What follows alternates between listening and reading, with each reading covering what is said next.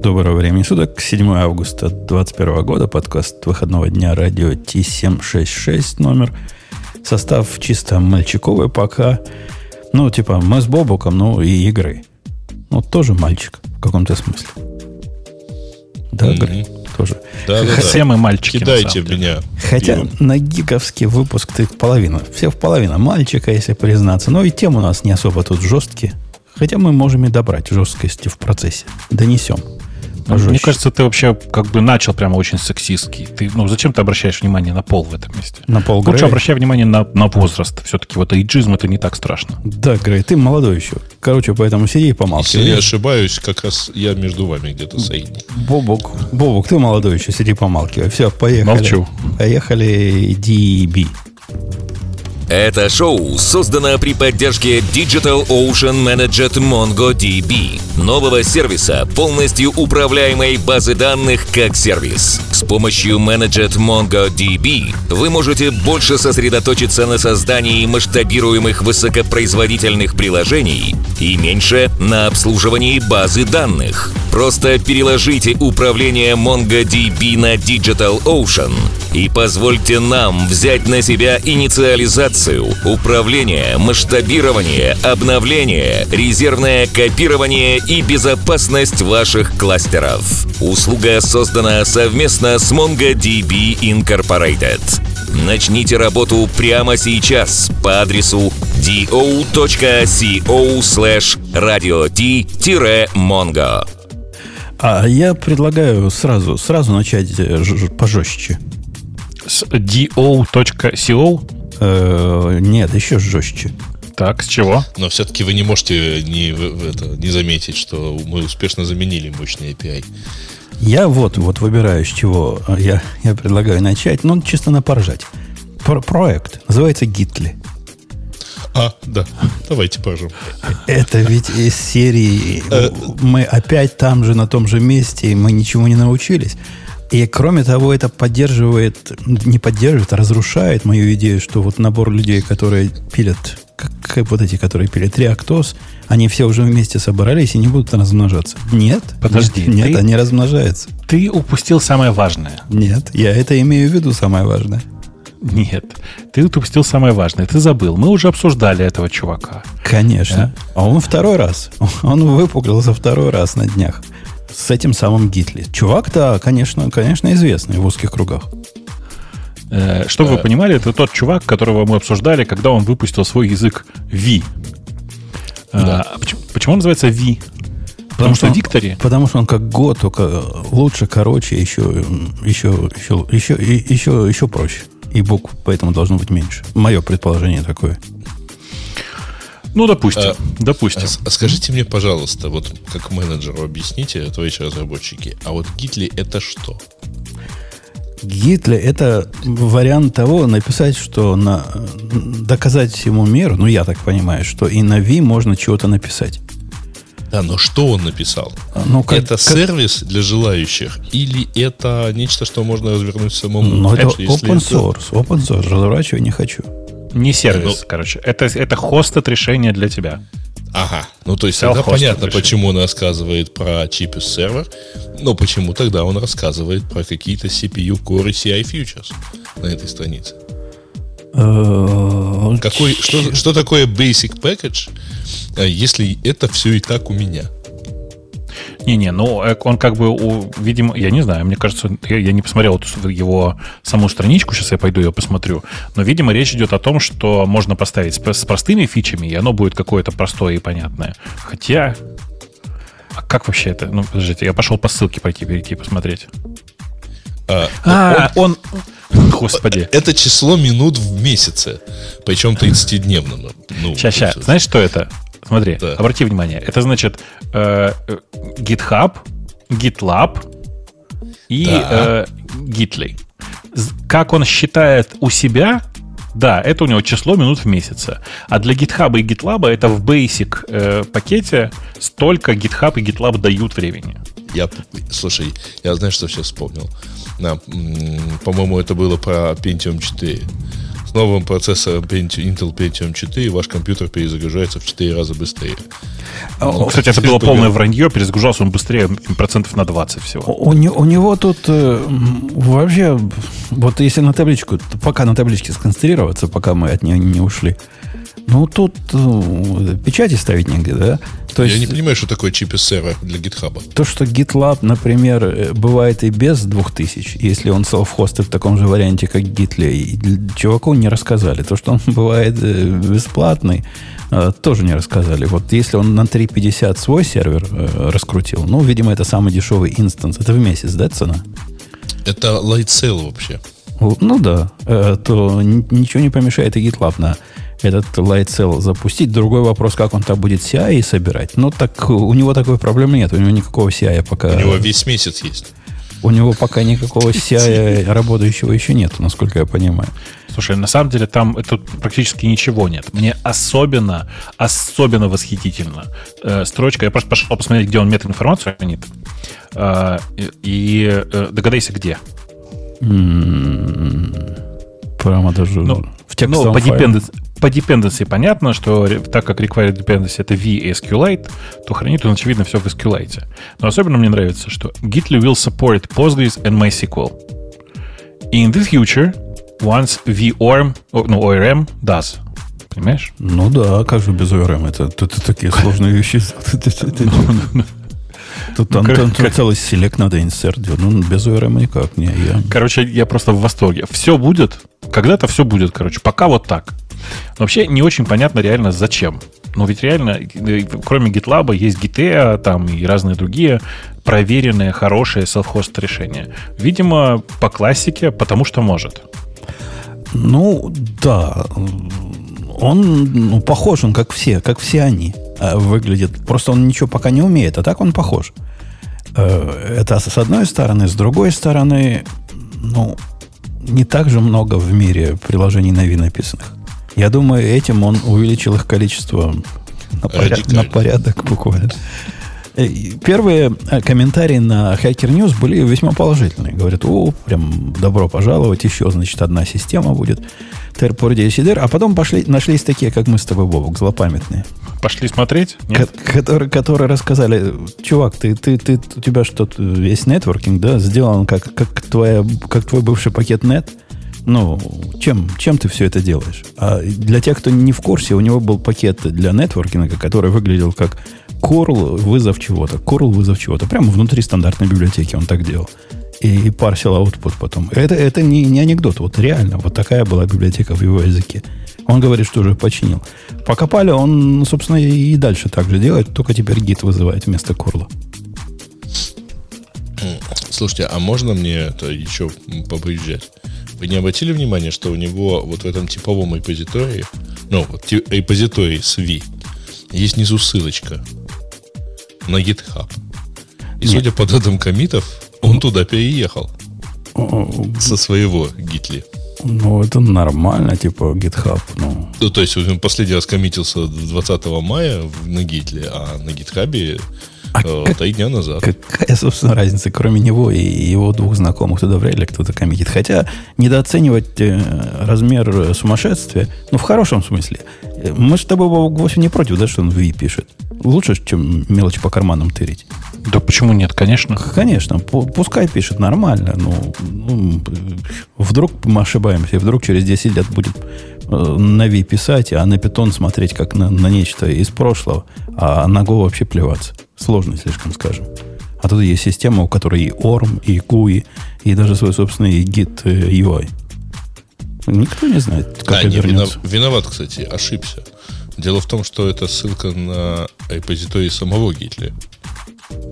Из чего можно сделать вывод, что репозиторий самого Gitly на Gitly не находится. Так его там и нет. Это же не сервис для всего. То есть он как бы Gitly хранит на GitHub. Да. Чтобы mm-hmm. собирать его, если Gitly ляжет, да? Там такие чудесные, блин, вообще... Такие чудесные там э, э, фичи-реквесты в issues лежат. Такие чудесные пул-реквесты. Блин, вот смотришь и понимаешь, что... Ну, наверное, я тоже такой, как, такой молодой когда-то был. Ну, я надеюсь на это. Ты про Perl Language Icons? Да не, ну в смысле, что ну просто чувствуется, что чувак просто как бы крайне молод. Я бы даже сказал, юнан. И ну, он так вот реагирует на все очень живо. Ему кажется, что все возможно, все по плечу. А мы уже какие-то старперы такие смотрим и думаем, думаем э, еще один язык программирования чувак написал. Надо признать, за два года, что мы же года два назад, наверное, Ви обсуждали, да, уже? Ну, чуть поменьше, мне кажется, ну, типа того. За то время, пока мы про него забыли, и он, видимо, про нас тоже, он как-то возмужал и вырос. Я глядел на его ответы на Hacker News, и если раньше он просто всех по матери посылал, ну, прямо или косвенно, как умел, теперь он так серьезно, как, как большой. Видимо, его научили, как отвечать надо, ну, чтобы не, не сразу всем было обидно.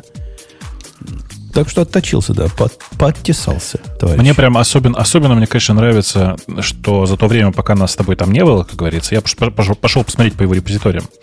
У него, кроме языка Ви, появился вот этот самый Gitly, текстовый редактор, написанный на Ви, разумеется, операционная система, написанная на Ви. И, короче, ну, в принципе, он все пишет как бы на Ви.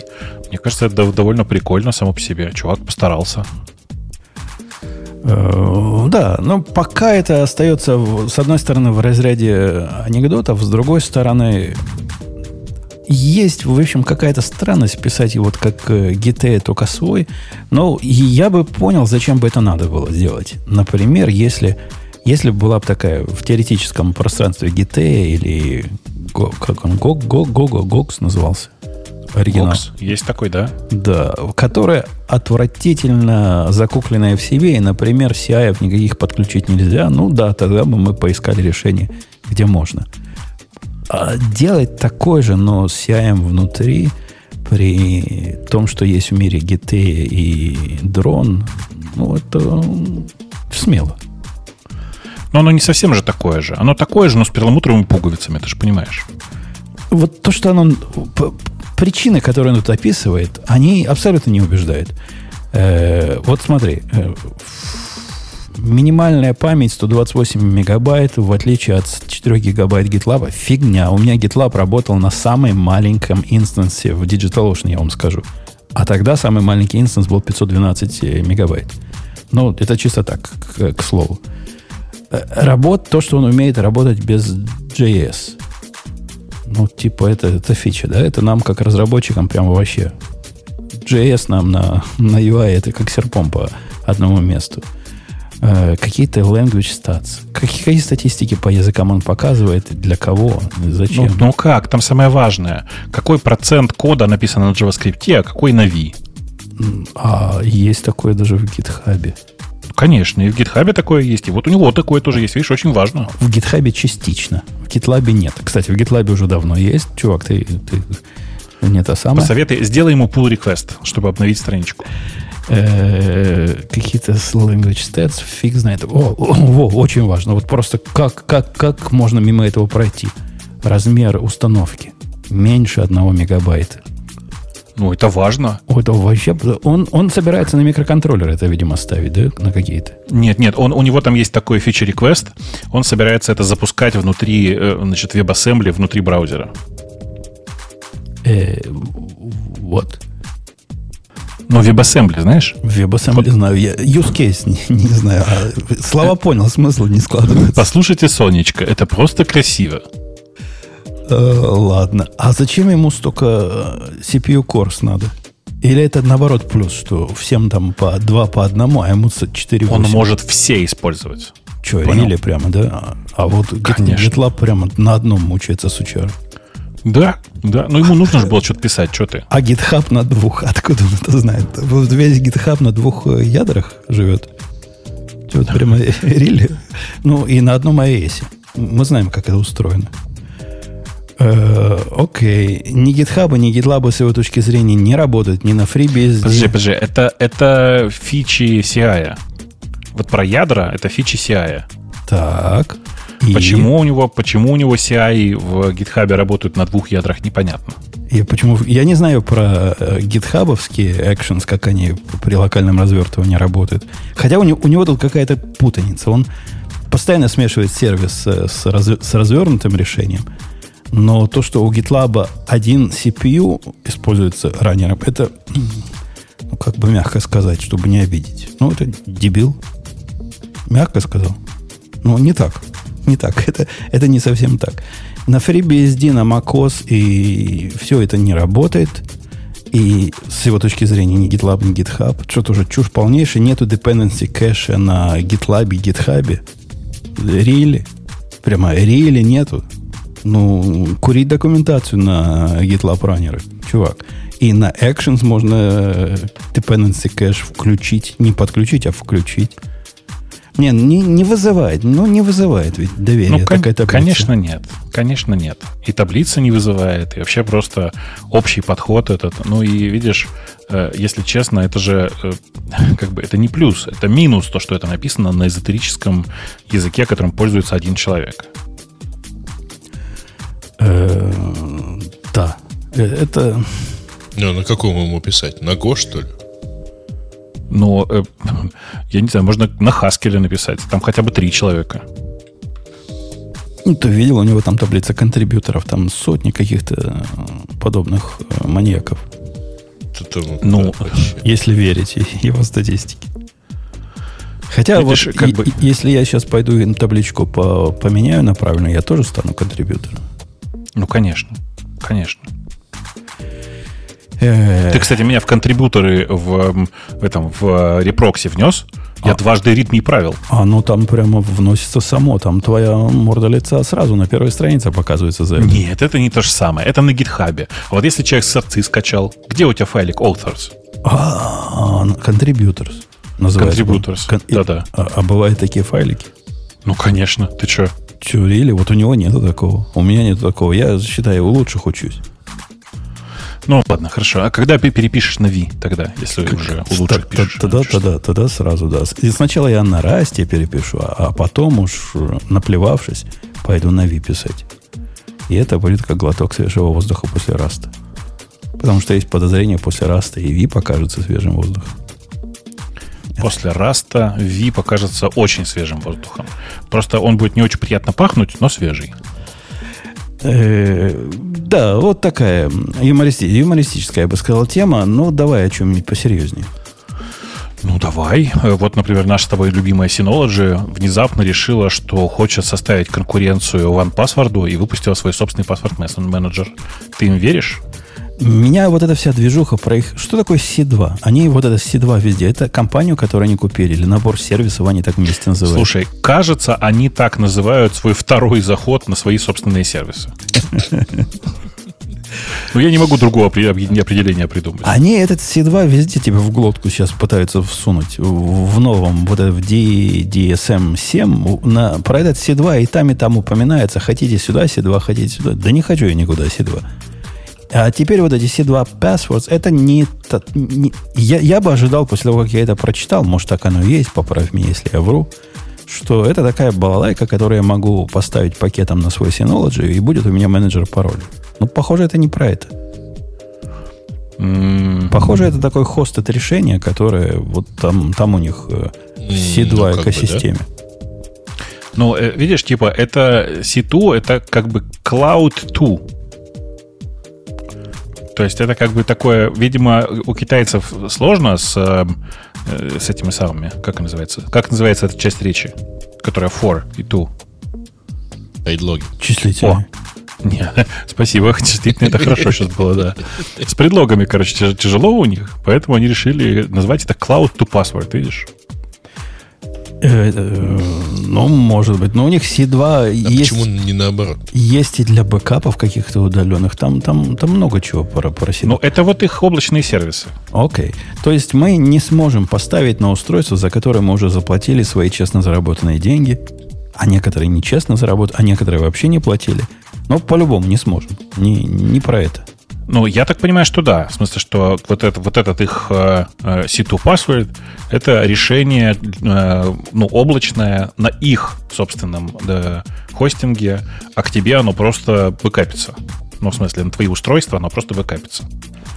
И... Я сейчас имею в виду под устройствами не устройство Synology, если что, mm-hmm. а всякие телефоны. Mm-hmm. Слушайте, это, это сильно похоже просто на ван пассворд точка ком. ну, то есть, который вот веб, как веб-сервис работает. Да, я поэтому и спросил, вы ему верите подобному решению? Мы в OnePassword верим давно, потому что мы его как бы немножко знаем. Пока не обманывал, да? Или мы да. не помним?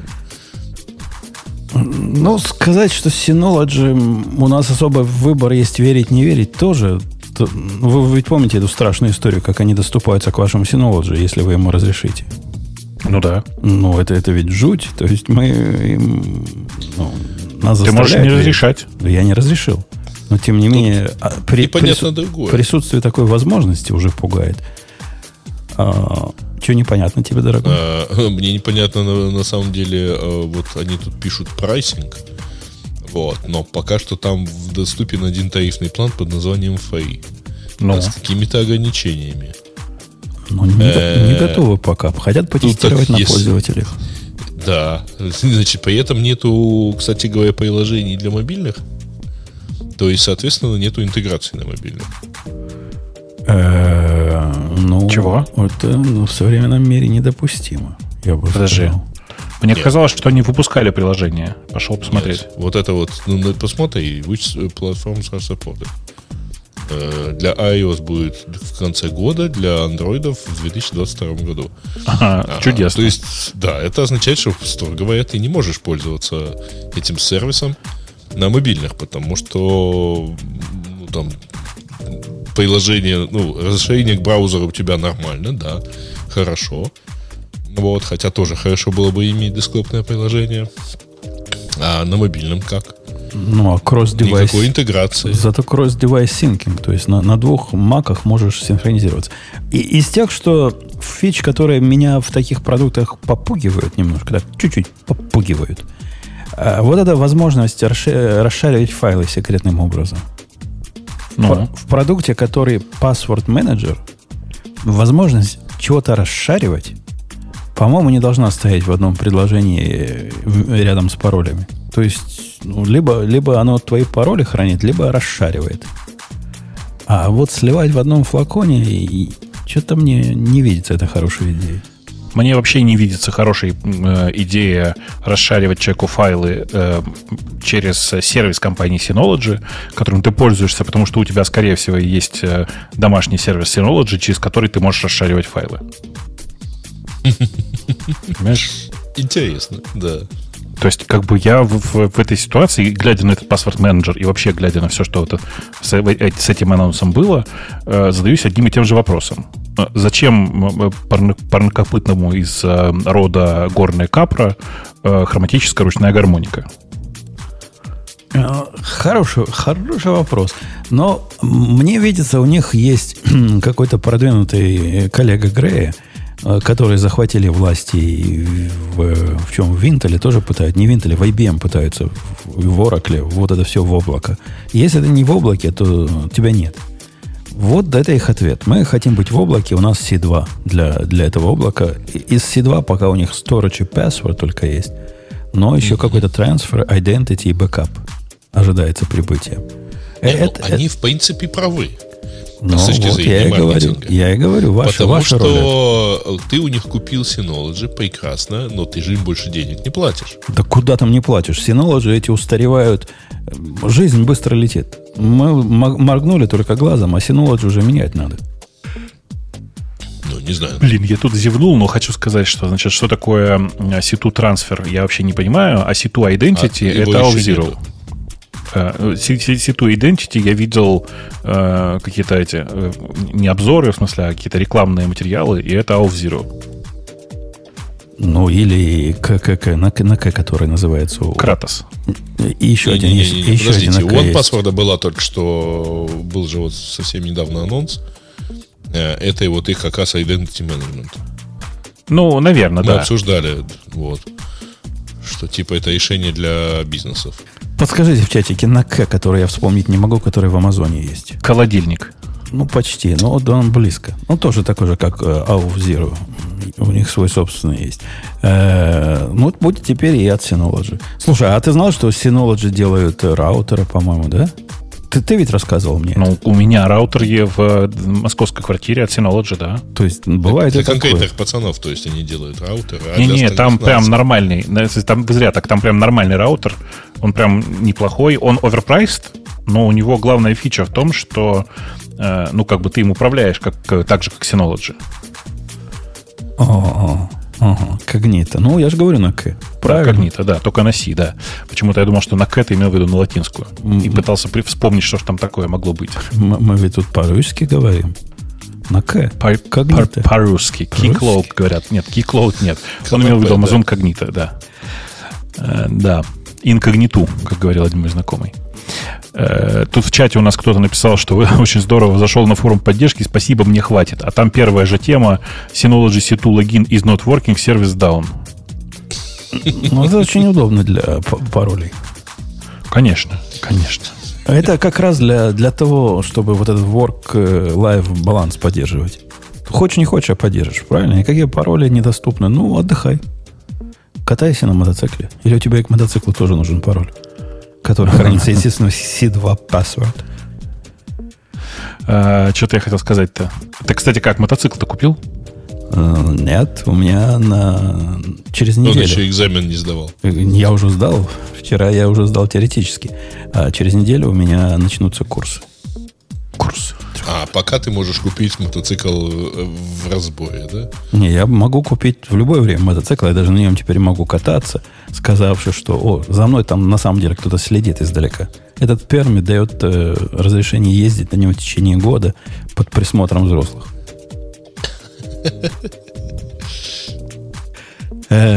Так, значит, си два... У нас так шутили лет двадцать назад, что можешь ездить без прав, ну, как бы со свидетельством об окончании автошколы, а если остановятся, сказать, так еду в ГАИ экзамен сдавать. Да, или вот права при, примерно так же, хотя, к моему удивлению, оказалось даже в законопослушной Америке, Бобук, проблема и водителей мотоциклов без номеров и без прав, это не тоже проблема экзотическая, это такая реальность, ну, чуть ли не половина так ездит. Только лохи вот сдают и, и по, по, получают номера, и ездят с правами. И останавливаются, когда им милиция рукой машет. Подожди, а что, у вас там на вашем восточном побережье вот таких аутло не ловят? Ну, говорят, за ними не гоняются. Не, не, то, что за ними не гоняются, это понятно. Полиции запретили, как известно. Но можно же по камерам проследить там. А вот как ты проследишь? Ездит мужик в шлеме черном, никакого номера на приборе нет. И что дальше? Так если номера на приборе нет, вот так и надо следить. Ну, а дальше куда, куда ты его выследишь? Уехал, уехал, никаких данных про него нет. Про, никак, как? Против какой базы не проедет. Вы же видели, это вертолет поднимается и летит. И ждет, пока он домой придет. Дронами, дронами его гонять, я предлагаю. Ну, мы, мы отошли от темы. Synology си два паспорт мы вряд ли, да, одобряем. Ну, мы не пойдем ее это пользоваться. Как, как-то стремновато. Вызывает у меня этот сервис какие-то опасения. Хотя, с другой стороны, при нашей, в общем, любви к Synology как к хардварному локальному решению, не кажется ли тебе, Бог, такой дуализм странен? Слушай, мне кажется, что нет. Мне кажется, что там действительно, знаешь, компания частично захвачена очень странными людьми, которые думают, что Synology может в клауд-сервисы. А тот, кто хоть раз пользовался их железками, знает, что они, конечно, чудесные на фоне всех остальных. Но там прямо видно, что, как бы это сказать аккуратно, инженеры делали, причем не самые продвинутые, давай так скажем. И ну, ты на это все смотришь и понимаешь, что при этом инженерном дизайне я их клаудами пользоваться что-то не готов. Вот не готов и все. Э-э, ладно, пойдем порыг... прогонем на другую тему. Другая тема... Прыгани. Прыгаю на тему про... Ну, Stack Overflow, это такая, на расслабление. Давайте про то, про то, давайте как... Слушай, пока мы от гита далеко не, не упрыгали, давай обсудим, как тебе э, появление гит-свитч. Вот я как раз ее хотел выбрать. А ты в мою очередь нагло занял и выбрал за меня то, что я хотел выбрать. Я не знаю, то ли обижаться, то ли радоваться. Да, давай так, э, ты в следующий раз выберешь за меня. Два раза теперь тогда. Окей, завезли git-restore, git-switch. Подожди, git-switch я уже сто лет как пользуюсь. Он теперь просто git-restore к нему в пару идет. Ну, как ты сто лет ты пользуешься? Ну, наверное, около года. Ну, да, но не, вот, не, не свеженькая. Это не, не вчера появилось. Давай так, короче, то, что раньше мы все делали с помощью чекаутов, в первую очередь, теперь можно делать с помощью свитча. То есть, типа, теперь можно прям свитчить и чекаутить одновременно, например. Это, конечно, прямо очень удобно, но, в смысле, если вы этим еще не пользуетесь, то зря. А вот Git Restore, который непонятно по какой причине не появлялся так долго, это прямо стыд и позор, как говорит Женя. А, расскажи, я, я так далеко не опустился, да, в, в описании статьи. Что, Что делает... такое Git Restore, не знаешь? Да. Restore файл из чего? Ну как? Из репозитория получить, как, поресторить тот файл, который ты, например, зачем-нибудь поменял или вообще удалил. То есть такой git reset soft на один файл, что ли? Он, да, это типа вытащ, вытащить из, чё, из определенной реви, гитовой ревизии этот файл и положить его сюда. Mm. Это штука, которая супер часто нужна новичкам, когда ты случайно удалил файл, и дальше ты думаешь, что же делать. Ты пишешь checkout, а checkout не вытаскивает тебе заново тот файл, который ты стер. Ты пишешь, ну я не знаю, там типа pull, а потом checkout. Он как бы и по-прежнему все, все, все точно так же. До тех пор, пока ты не сделаешь, например, как новички обычно делали. Вот как бы ты сделал, если бы ты не знал, как сделать чекаут этого файла? Git hard минус-минус reset. Потом git pull. Ты что, ты новичкам, понимаешь, что ты советуешь? А что, ну нормально, ну откатиться. Хотите откатиться? Умерла так умерла. Да тут просто помереть можно, в смысле, с такими советами. Не-не, но я в таких ситуациях всегда говорил, что есть волшебный git stash, знаешь, да? Можно это все застэшить и зачекаутить, и тогда зачекаутиться. Ну, в принципе, со стэшами э, тот же, как называется это, ай ди те же, они тебе, у них называется смарт-чекаут это. Они и сами это со стэшами вот, манипуляции делают для тебя. Во-во, видишь, там советуют в чате, говорят, удалить ветку и скачать заново. Ну, это примерно как со стэшем, да. Так и есть. Ну, не, хор- хороший совет. Но git reset ему делаешь и получаешь его в свежем состоянии, и думать ни о чем не надо. Хотя, конечно, име- имейте в виду, что не, не про один файл можно по, по ошибочке такое сделать. Но я, я иногда так делаю. То есть у меня бывает прямо целиком работа на выброс. Я какой-то эксперимент делаю, и он вообще никуда никогда не пойдет. Для него даже бранча никакого делать не надо. Типа терпера попробовал, а плохая идея. Откатить. Ну, чем, чем не так тебе git reset, скажи? Ну, я не знаю, как ты. Я обычно такие вещи держу в бранче, потом решаю, а, ну и хрен с ним, просто удаляю бранч. Ну, я эксперимент, даже бранч не хочется. То есть, если эксперимент закончится удачно, да, я его забранчу, и будет он там ждать своего часа. А так чего мне бранч-то плодить? Там в чате предлагают еще более качественное решение. Я такое такие тоже у новичков видел. Просто склонировать в другой каталог. Нет, тоже, оттуда взять файл. Тоже дело. У них для этого сейчас есть, как она называется, ворк три, да, по-моему, для похожих вещей, чтобы не покидать свои... Да, ага, да, да. Ну, в общем, короче, я, я, если честно, не понимаю, почему до этого так не появлялось так долго. Я про, сейчас про Restore. Потому что реально это то, что людям, ну, прям много надо. Много надо.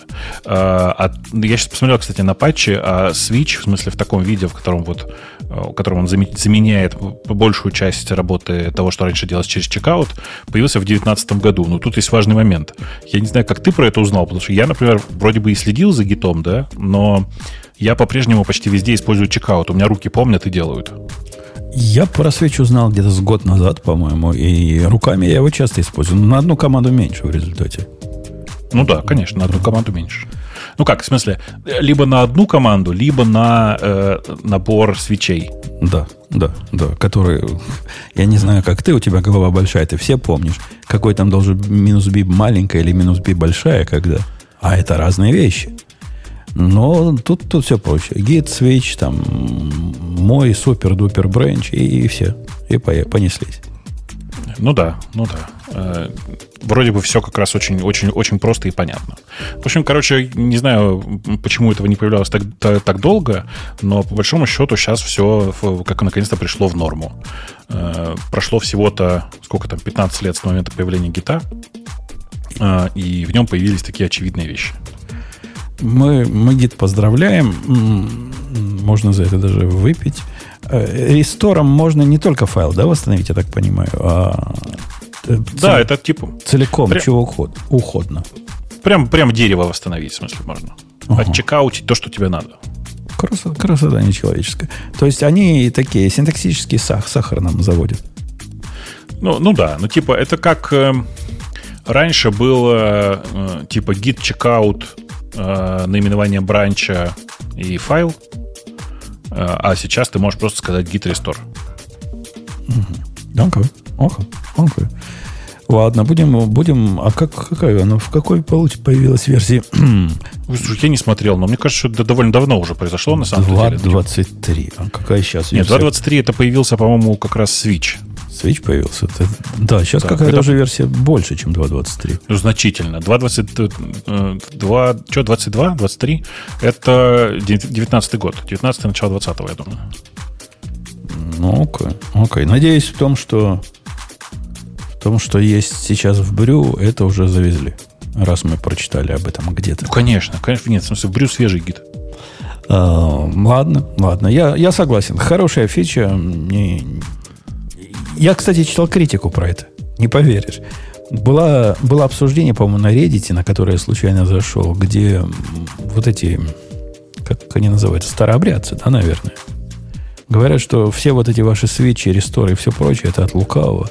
Раньше был такой замечательный, логичный чекаут, которым можно делать все на свете, а теперь, значит, молодежь... Так чекаут такой... сохранился же. Да, но это был истинный и православный путь, а теперь вот эти иноверцы напридумывали глупостей разных. И молодежь склоняют к плохому. Вот сначала он свитчем пользуется, рестором, потом чего? Руки перед едой мыть не будет, да? И вообще, наоборот, руки перед едой мыть начнет. Начнет после этого. Непонятно, к чему это может привести людей с мягкой психикой. Ага, так и есть, так и есть. Там даже было предположение, что вот с такими глупостями вы открываете дверцу заднюю для Меркурила, в котором вот этих команд миллионы, и все они делают определенные логические и конкретные вещи. Мол, гид мы не зато любим. Мы его за концептуальность любим, а не за удобство. Слушай, давай скакнем все-таки к теме про Stack Overflow, потому что я наконец-то посмотрел статью ну, целиком и обнаружил там самый мой любимый график. Это любимость языка программирования. Ну, mm-hmm. Во-первых, как говорит Грей, это красиво. Они сделали красиво. Ну, вот это, по-моему, этого достаточно. Даже если там данные полная фигня, но все это красиво. Есть у них веб-девелоперы, которые красиво умеют делать? Ну, конечно. Люблю, конечно. Когда меня цитируют. Да. Когда тебя великие цитируют, это же не просто так. Не зря, ну, то есть, как бы, вот ря... чувствуется, что какой-то красивый фронтендер это делал, и по этой причине самый большой рост, я так понимаю, у JavaScript по-прежнему, да? Подожди. А ты чувствуешь, что это делал красивый фронтендер? Фронтендер делал красиво. К нему наверняка пришел директор и сказал: вот ты фронтендер, фронтендер. Ладно, ладно, мы сделай мне красиво. Потом. Когда да. вы начали программировать, вопрос тут стоит. Раньше пяти лет, когда вы написали первую строку кода. Удивительно, что ноль целых одна десятая процента раньше пяти лет начал программировать, и меньше людей начали программировать старше сорока пяти лет. Это что такое вообще? Да они не умеют ничего после этих сорока пяти. Уже все, мозг отключается. Уже все, уже новое не, не воспринимаются. Ну да. А раньше пяти лет это они... Нет, тут сказано первую строку кода. То есть не просто в каком-то визуальном языке набросали чего-то, а конкретно пошли на басике, написали что-нибудь на басике. Не, ну почему? Целый один процент. Вот реально. Нет, типа один процент. Ну, мало ли, вот может это вот Swift Playground папа запустил. Один, Человек один, это еще помнит один, в свои десять лет. Один процент. Ну не, ну, не может такого быть. Ну, не может такого быть. Да сомневаюсь может. Я этой статистике. Слушай, ну, это мы твердо знаем, что мы не могли такого написать, потому что когда нам было, извиняюсь, это компьютеры были большие. Ну, а эти, вот эти пять лет, да? Чтобы человек ну, им сейчас шестнадцать. На вопрос, вот он да, помнит, что он десять уже десять лет назад. Лет а, ерунда. Ерунда. Я считаю, ерунда. Я, я так считаю. А давайте посмотрим, у них тут есть возраст? Респ- респондентов... Может, у них там один процент посетителей в возрасте до пяти лет. Откуда ты знаешь? Лет, лет опыта. Лет опыта. У пятидесяти процентов респондентов опыта что смешно, до десяти лет, вот это, если первые три категории сложить, получится семнадцать плюс двадцать девять. Ну да, где-то так вот, вот где-то сорок-пятьдесят. И вот настоящих буйных мало. Так их просто а нет. Ты в какую видишь? Строчку попадаешь? Я тут, тут, тут вообще такой строчки нет под меня. Хотя нет, есть строчка больше, чем пятьдесят лет. восемьдесят-девяносто. У вас таких двести двадцать восемь, между прочим. Человек. Не, у меня нету больше пятидесяти лет программирования, но в категорию... Подожди, если я начал профессионально... Это когда деньги получаешь, правильно? Профессионально? Да. Нет, это когда начинаешь. Ты пользуешься просто устаревшими определениями. Хорошо. Если я начал в восемьдесят шестом году, а деньги начал получать в восемьдесят девятом, то...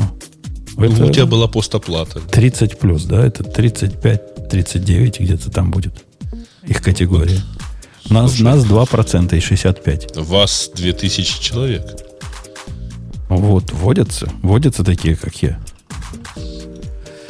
А, да. Ну, у тебя, Бобук, тоже близко к тридцатнику, я думаю, будет, да, уже? Э, ну, побольше немножко даже. Слушайте, а вот написал э, первую строчку кода. Это... Что имеется в виду? Если я написал строчку на Фортране в восемьдесят седьмом году на, в блокноте, это считается, да? Ну, у меня же такая же история, только с рефалом. Поэтому, да, считается. Эх, какой у меня стаж. А, тут есть, да, да, лет кодирования профессионального и лет, лет кодирования вообще какого-то. Видишь, они разделяют эту игру, в отличие от тебя. Вот для тебя вот эту строчку написал уже профессионал. А я правильно говорю, денежку получил профессионал. Да, там написано, что э, как типа as a professional developer, и мне прямо хочется посмотреть дальше на то, кто эти люди. Ну, пойдемте к интересному, к, к типам разработчиков. Какие бывают типы разработчиков? Бывают смехом снаружи, смехом вовнутрь, а, а тут какие-то другие. С перламутровыми пуговицами. Тут какие-то фулл-стеки какие-то. Что, что, кто это? Кто такие? Которых пятьдесят процентов практически. Ну как, фуллстеки — это такие чуваки, которые могут целиком сделать весь сайт. Типа на пэ хэ пэ, да? Могут. Нет, нет, нет. На Node.js и на Node, правильно? На Node.js не обязательно JavaScript. Это не обязательно. Главное, что они могут написать весь сайт. И фронтенд, и бэкенд, понимаешь? О, кстати, а, а, в этих самых... А, и все только с JavaScript. О программистах. Я просто... Вчера пришла дочь в законе, рассказывает, как она интервью проходила. Ну, она в свободное время смотрит на, на сторону. И было интервью в компании, такой крутецкой компании, и вот как знание, которое я ей занес, пригодилось, ты даже не поверишь, Бобу, какое. Интервью было про Python. Ее там за Python чморили. Она, типа, на Python умеет программировать, ну, как дата-сайентист умеет. А тут ей, значит, там молодой борзый, который три месяца работает в компании и, видимо, пытается показать, какой он умный, задал неприятный вопрос. Знаешь, какой можно вопрос питонисту, дата-сайентисту? Ну, самый неприятный. Не, не понимаю. Давай, какой? Что такое класс? А, ну, это такой способ оценивать чужие фотографии в Одноклассниках. Класс, типа в питоне класс. Не, не я понимаю, да. Ну как-то, ну она, должен же я ответить. Она, она честно сказала, а я, говорит, никогда не пользовалась. И я ее потом научил, надо сказать, что тем, кто пользуется, вообще вон из профессии. Но она бы такое вряд ли бы сказала. Слушай, ну в питоне ты не забывай, что в питоне класс — это одновременно же еще и способ структуры организовывать, поэтому. Ну, может быть, может быть. Но он явно не про это имел в виду, правильно? Он про все ООП хотел. Ну, конечно. Потом он конечно. пояснил, что он про ООП хочет.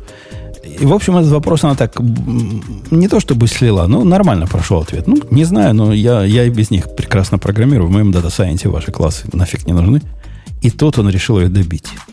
Говорит, расскажите-ка мне, что такое гит и как этим пользоваться.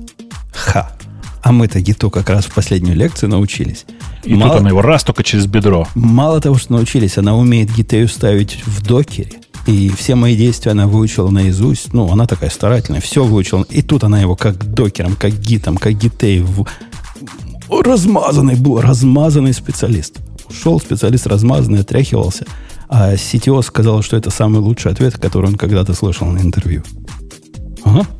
Ну, как бы ты могешь. А главное, что вовремя, понимаешь? Чуйка тебя не подвела. Ты, ты видишь, гид полезен. Полезен гид в хозяйстве. Это не, не, не только вот это ваши ресторы, свитчи и всякие глупости. Он еще она, у тебя, а у, она у тебя рестором-то пользоваться умеет или только свитчем пока? Ну, она в основном ю ай. Я ее научил, как ю ай пользоваться. И, ну, там, похоже, никто подобного не может. Когда она показала свои девопсовские, там слово докер упомянула, навыки, там вообще все за, заиндивели.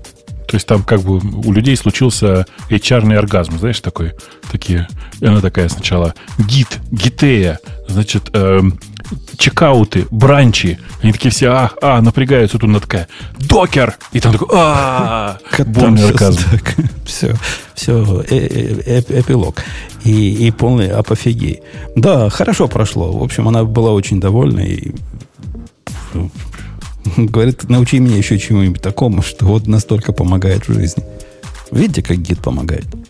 Ну как? Ну, в смысле, теперь ты должен научить его функциональному программированию. Хотя бы потому, что, обрати внимание, разработчики на Closure сейчас получают больше всех.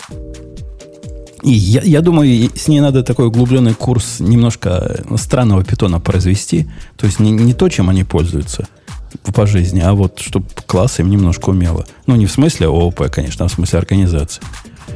И, возможно, возможно это тоже ее, ее уровень улучшит. Ну, ну, конечно. Ну, в смысле, это, если серьезно отвечать, классы, модули, э, профайлинг, э, что там еще можно такое притащить, э, более-менее понятное. Наверное, типа ну, генераторы, декораторы и вот всякие такие штуки. Генератором декоратора нет, а генераторы у нас уже как-то встречались. Я помню, я, я про это что-то рассказывал. А про профайлинг, ну у них же PyCharm умеет это делать. Зачем ее учить? Ну, ты понимаешь, что Криша умеет, но я про другое. Про то, что профайлинг вообще надо делать и как им надо пользоваться. В нем даже стыдно с тобой про это разговаривать. Там Data Science. Какой нафиг профайлинг? Кого там скорость интересует? Это, это, это, это тебе так кажется. На самом деле, э, у нас недавно в нашем чате, который, напомню, находится в Телеграме и легко находится по радио-ти чат, минус, радио-ти пробел чат, э, обсуждали, что э, в Data Science приложениях очень неудобно использовать Pedantic. Pedantic — это такая библиотека, которая валидирует JSON-данные. Потому что очень уж медленно, по утверждению э, писателя этого сообщения, валидируются данные. У них там, знаешь, какие-то жалкие там пятьсот-шестьсот э, э, больших, больших диктов передается, и все. И уже как-то данные загружаются медленно. Понимаешь? А это иногда имеет значение. А теперь представь себе, что в Data Science приложениях реально иногда такое встречается, когда ну, небольшой какой-нибудь датасет, там, я не знаю, на, ну, там на, на жалкие пятьсот мегабайт передается в виде JSON. Ну, а ты не знаешь, как они поступают в этом случае? Они инстанс побольше берут, да и все. Ну, понятно, да, они берут инстанс побольше, используют там, типа, те библиотеки, которые уже сами умеют загружать JSON и класть прям в таблицы, и вот это все. Понятно, да. Ну, как бы все равно, видишь, как бы можно же соптимизировать. Ну, можно, да. После того, как мы первый раз прошлись по ее программе, соптимизировали ее, по-моему, в сто раз, с тех пор больше скорость там никого не волнует. У них и в сто раз хорошо было. Я просто не мог на это смотреть. А так... Ну, стало страшно, да? Ну, было, было больно. Было... Знаешь, как больно смотреть на код людей, которые не, не про ифы, не про... Нет, про ифы знают. Вот ну, на этом их программирование закончилось. Слушай, я на позапрошлой неделе смотрел в кусок кода, который написали там некоторые мои орлы для фонда, а там тоже дата-сайентист. Ну, такой чувак, который в основном математикой занимается. Ты когда-нибудь видел восемь вложенных циклов? Во-первых, скажи спасибо, что он знает, что такое циклы. А не оформил это, это, это ифами и повторяющимся кодом. Не-не-не. На самом деле нужно было сказать, что девять вложенных циклов, потому что там снаружи было while true. А, ну да. Он даже брейк знает, просто чтобы ты понимал. Ну, это вообще крутой у тебя, да, конечно, сатанист. Очень крутой чувак. Но восемь вложенных циклов. Я ему когда объяснил, как бы, э, сложность полученного им алгоритма, до него, до него дошло, что он делает. А до этого, ну что, он как бы вот он научился форам и все. У него, понимаешь, другая, другой перекос. Мне иногда кажется, что он э, форы использует местами вместо ифов. Ну, симплификация определенно. Меньше конструкций. Ну, конечно, да. Конечно. Ты понимаешь, да, там приходит вместо значения в одной из функций tuple, так он его вместо того, чтобы два значения через запятую, в смысле, два, две, две переменных через запятую взять, он его циклом берет и оттуда брейк делает. Он, Потому что он, только он, первое значение надо. Но он просто не знает, что из тапла можно взять наверняка. Целиком. Ну, конечно. Ну, поэтому я говорю, что там, где просто... Когда, когда, вокруг тебя, э, когда вокруг тебя итерируемые типы данных, сложно удержаться от того, чтобы все вокруг не считать фором. И я хочу сказать, они ведь не со зла это делают. Они делают это от отсутствия фундаментального образования, которое у нас как раз следующая тема. Вот это следующий ты очень раздел. Элегантно сказал про фундаментальное образование. Потому что я смотрю Подожди, на вкладку... Же... Да. Professional Developers и All Respondents. Ну вот, Professional Developers семьдесят два процента могут похвастаться образованием на уровне Primary School. И еще пять процентов в Secondary. Нет, это не так статистика выложена. Это, это у них закончилось образование на Primary School. Но, значит, есть... меньше, чем... Какое-то количество есть, у которых primary elementary school нету, да, наверное? Ну, вот эти пятилетние, ну, да. Правильно? Ну, это не обязательно пятилетние. Возможно, это те люди, которые просто не учились. А, нельзя по закону. Как, как это у вас там в Штатах нельзя. А, где-то еще есть программисты? Ну да, в Нигерии, например, они встречаются, в Руанде. Ну, тут, кстати, вот нету. В Ваканде, Форева. У профессиональных девелоперов почти пятьдесят процентов имеют хоть какое-то образование. Вот минимальное вот это вот трехлетнее вот, образование. Опять очень точно сказано, какое-то. Ну, тут не сказано, но профильное или нет, кстати, вот это би эй, би эс, би эн, вот это все. Где-то заплакал один Бобук. Но мастеров, двадцать пять процентов мастеров, что-то мне не верится. Мастер-дегри двадцать пять процентов в нашей области. Почему как, нет? Как-то много слишком. Да ну, господи. Я их редко Сейчас... встречаю. Может, это Россия добивает, где у каждого мастер-дегри. Ну, я только хотел сказать. Ты просто забываешь, что там же и, и, как бы, и пользователи из Дагестана не, не, есть. Не, не, не у каждого мастер-дегри все-таки, потому что это шесть лет обучения в итоге. Но обратите внимание, там среди мастер-дегри есть еще эм би эй, который вряд ли относится уж совсем к разработчикам. Ну, ну, все равно мастера, все равно отсидели на, на стуле. И пи эйч ди даже есть там у них какие-то целых два с половиной. Но это, это дата-сайентистами они добивают. Да, по-любому. Да. По-любому. По-любому. Э-э, окей. Давай самые, самые спорные обсудим. Значит, во-первых, Rust – самый любимый язык. На втором месте Closure, на третьем TypeScript.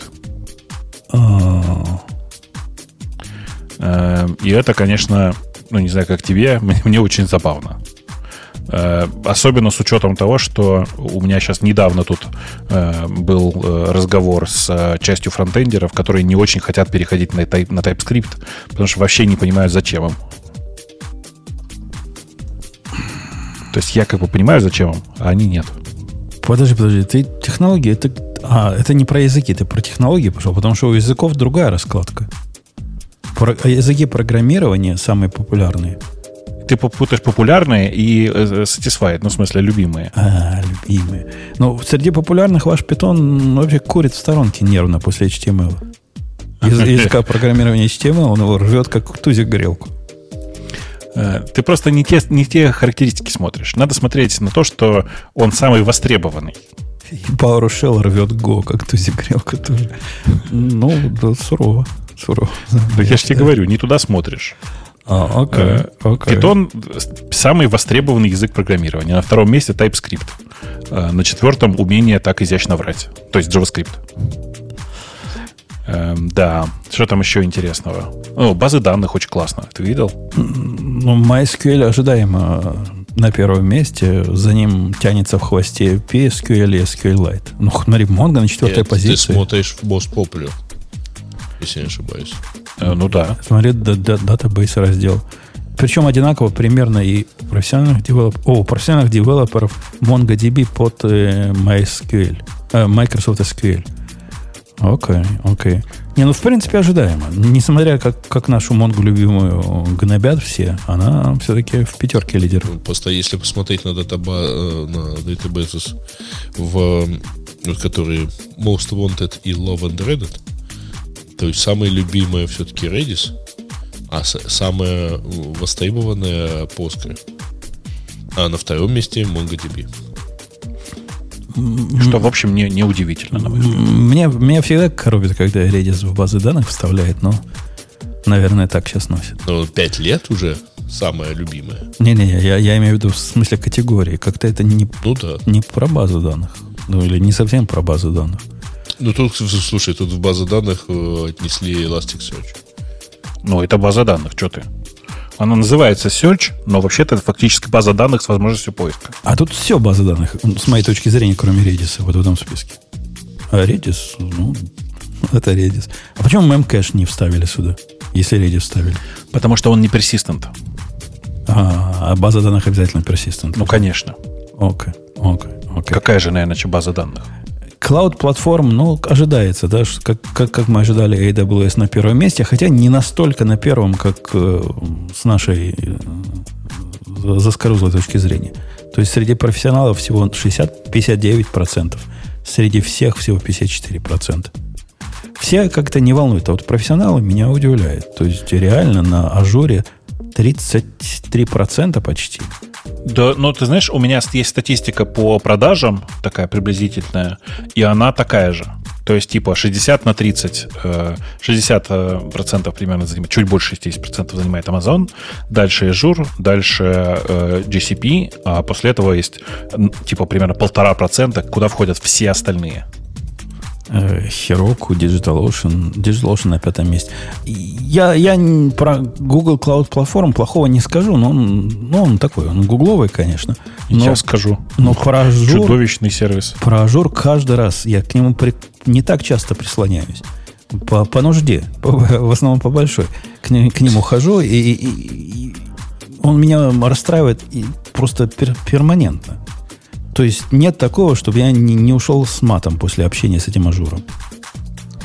Слушай, ну, не, ну ты, ты странный. Это, ты странный, да, потому что вот я опять-таки смотрю на графики в MostLoft, но вот эй дабл ю эс, конечно же, там самый-самый любимый, всего шестьдесят шесть процентов. Но дальше довольно ровно идут сразу трое. Google, Azure и DigitalOcean. Ну, вот, вот смотри, Бобук, Google, Google платформе у меня, конечно, претензии разные есть, но она логична с точки зрения технаря. Ну, более-менее логична с точки зрения технаря. А вот Azure, он абсолютно алогичный. Я не знаю, для какой... Она он... логична с точки зрения... Ой, кто-то упал. Продавцов. С точки зрения директора, и с точки зрения продавца, и с точки зрения маркетолога. Вот-вот. Мне она кажется каким-то поделкой чужих или хищников, и явно не для друг друга, а для тех, кого они окучивают.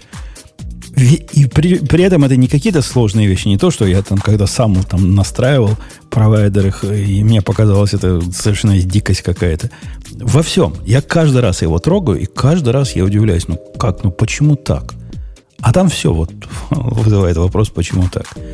При этом не сказать, что у, у эй дабл ю эс все прям ровненько и правильно. Ну, вот вы поиграйтесь с новыми фичами, которые они в ви пи и си завезли. Там тоже пол, пол, пол бутылки надо, как минимум, чтобы разобраться. Но ты понимаешь его внутреннюю логику. Здесь я не смог понять внутреннюю логику. Не потянул. Ну и черт с ним. Слабак. Давайте, давайте рассмотрение всех этих прекрасных штук закончим на двух самых главных графиках. Один — это обратите внимание на ай ди и, Visual Studio Code с огромным отрывом впереди. Люди плохо понимают, что Visual Studio Code — это скорее текстовый редактор, а не ай ди и, но бог с ним. Visual Studio на втором месте, и дальше там начинается Notepad, который тоже текстовый редактор, и только после этого ай ди и, в смысле IntelliJ. А нам, нам, кстати, это кажется абсурдом каким-то, правильно? Потому что, ну, все нормальные люди на, на ай ди и. Я не знаю, насколько тебе, или на Emacs, все нормальные люди. Слушай, ну, я тут, кстати, хочу сказать, что это, конечно, статистика неправильная, ее какой-то неправильный человек делал, потому что IntelliJ, Android Studio и PyCharm — это одно, одно и то же. А, у них а, там ну, разные это пункты? Да, да, да. Видишь? Ну, да, это они, конечно, маху дали. Мне, мне список замечательный. Прочие. Есть замечательный список. Прочие. Прочие тулзы. В прочих тулзах на первом месте Git. На втором месте Docker. На третьем месте ну, Yarn. Видишь, ты всему дочь в законе правильно научил. Yarn еще не научил. Надо потом, значит, Yarn поучить, Kubernetes и Unity три ди. Тогда мы всю пятерку охватим. Ты Yarn пользоваться умеешь? И, да, я запускал его в си ай когда-то. Понятно, это да. Считается, нет? Да, пойдет. Это значит, что ты примерно знаешь, что он хотя, что, хотя бы что он делает. Uh, IntelliJ, IntelliJ на четвертом месте, а не на пятом. Четвертом. На четвертом, на четвертом. На четвертом. Конечно, да. Ну, к нему Vim подтягивается. А вот ваших там вообще даже не видно. О, вот, вот под NetBeans, Бобук и Макс за NetBeans. Вау. Что делать, что делать? Настоящих знатоков-то мало. пи эйч пи Storm его делает, Xcode его делает, Atom. Atom его делает. Мертвый Atom делает, казалось бы, живой Emacs. Ну, видишь, как бы Emacs, он же как зомби, в том смысле, что существует в этих, на этих своих пяти процентах последние сто миллионов лет. То есть все эти ваши Visual Studio, они восходили и падали, сгорали как звезды, вокруг возводились города, разрушались цивилизации, и только Emacs был незыблем с его пятью процентами. Notepad, вот этот плюс-плюс, это не то, что просто Notepad. Говорят, это такой продвинутый редактор, на котором это, на, на пи эйч пи это... скрипты люди пишут. Ну, радуются. Не обязательно на пи эйч пи, он такой. Это, знаешь, типа не очень расширяемый Sublime, если сильно э, так преувеличивать, причем только для Windows. Окей, окей, окей. Да-да, ты, ты, тут еще WebStorm есть, пи эйч пи Storm. И продолжение твоей идеи, что IntelliJ неправильно посчитали, PyCharm. Сколько же раз PyCharm? Android Studio. Э, то есть они Пять, пять строчек вместо одной дали на. Ну да, на ну, то есть, видимо, видимо, кто-то приплатил, чтобы э, идея не оказалась на первом месте. Э, наверное, переплатили те, кто заняли первые две строчки. Э, самый важный график, я считаю, и пойдем потом, наверное, пойдем все-таки дальше, это уровень зарплат в зависимости от используемого языка программирования. Видел? Нет, расскажи. Тут много ну, всего. Первая строчка Closure, я же тебе говорил. То есть на Closure выгоднее всего на, на, единицу, на... на единицу бита писать. На, ну, там, типа, сложнее все, видишь, понимаешь, как, как посчитать. Но в целом, типа, Closure разработчики получают девяносто пять тысяч. Знаешь, кто на втором месте? Mm-hmm. F-Sharp. Ух ты, ух ты. Все, все трое получают по... восемьдесят одна тысяча. Я думаю, что весь один. Весь один. Причем тут очень точно указано восемьдесят один ноль тридцать семь. Дальше эликсир, а дальше ну, ну, наши вы не заметили, там можно переключить на количество ответов. Да понятно, конечно. А F-Sharp это пятьсот два разработчика. Да не, нет, это один человек, который написал зарплату, а все остальные просто с ним согласились, мне кажется. Там просто дальше начинается эликсир, Erlang, Perl, Ruby, которые примерно одинаковые, восемьдесят тысяч примерно получают. А дальше несчастные наскальные разработчики, которые получают жалкие семьдесят семь тысяч вместе с разработчиками на Rust и Go. Ну, все это вызывает определенные вопросы. Интересно, если переключиться дальше по вкладкам, то вот э, самая дорогая база данных — это DynamoDB. При том, что... Ну, так она и, и по жизни самая дорогая. Это, это нормально. Если ты пользуешься DynamoDB в каком-то промышленном приложении, то там уже не жалко любые деньги платить специалисту. Все равно незаметно будет. Я, кстати, хочу сказать, что этот график в очередной раз доказывает величие моего ума в отношении как бы, вот моих предсказаний. Дело в том, что там есть потрясающие последние две строчки. То есть очевидно, да, что разработчики на пи эйч пи самые несчастные во всей вот этой экосистеме. Они по этому графику получают жалкие тридцать восемь тысяч девятьсот шестнадцать. И это прям смешно, мне кажется. Ну, разработчики на пи эйч пи в самом низу таблицы. Но нет, оказалось, что есть люди, которые еще ниже их. Это разработчики на Дарте. Вот этом прекрасном языке. Я не знаю, как удалось разработчикам из Гугла сделать язык программирования, который хуже JavaScript и пи эйч пи, но они это сделали. Я поздравляю. Надо, надо просто нашим слушателям пояснить, возможно, что если вы видите строчку какую-нибудь, не знаю, там Ruby восемьдесят тысяч, это негодная статистика. То есть это статистика, а... которую нельзя использовать в реальной жизни. Вы не можете пойти с этой... Не, вы, конечно, можете, если вы полный кретин, пойти в, в Силиконовую долину и просить восемьдесят тысяч, потому что у нас такое Overflow так написано. Но это не совсем так работает. Когда складываешь зарплаты по всему миру, судя по всему, то, что они сделали, получаешь набор бессмысленных цифр, которые... Даже их соотношение мало о чем говорит. Ну, конечно. Ну, но слушай, это, с другой это, стороны, это цифры... это выводит Ruby on Rails в, в самый высокооплачиваемый фреймворк. Да-да-да. А разработчиков... Вот... Ага. Разработчиков на Каболе просто самый низ помещает вместе с джавистами. Самые младшие — это все-таки Laravel. И, видимо, вот, вот мы нашли настоящих негров, да. Женя, на самом деле, прав. Это нужно понимать, что это усредненные цифры, причем с учетом э, Вьетнама, Индонезии и Калифорнии одновременно. Поэтому то, что они показывают там, это, конечно, не, не настоящие зарплаты, это какие-то абстрактные цифры. И, да, и, и, и, сам, вообще... и самое обидное, даже рейтинг популярности, он не, не очень о чем-то и говорит, правильно? Когда у вас в Collaboration Tools TextMate на первом месте... Вот Рилли, да, вот, да, вот, вот это Рилли, это самое главное. Нет, так все правильно, TextMate, Emacs. Это знаешь почему? Для Вьетнама. Ну, кто им пользуется? Ну, вот такие старперы, как некоторые. Поэтому, если ты уж дорос до таких, так сказать, лет в этой профессии, то ты и получаешь больше. Вот. А еще можно там в качестве параметра, ну что можно там, лишний вес добавить.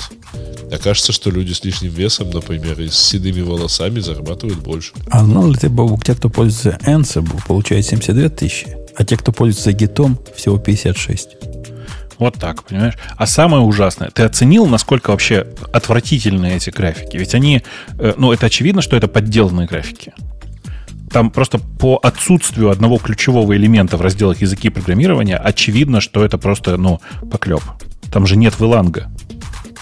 Точно, точно. Как же, как же. А, а, а его там нет не потому, что его а он, нет. видимо, не принял участие. А потому, что они не вставили эту строчку в, в варианты выбора. Это, это заговор. Я, я, я же тебе говорю. Это все cancel culture. Они, наверное, потому что разработчик Виланга русский. А он русский, да?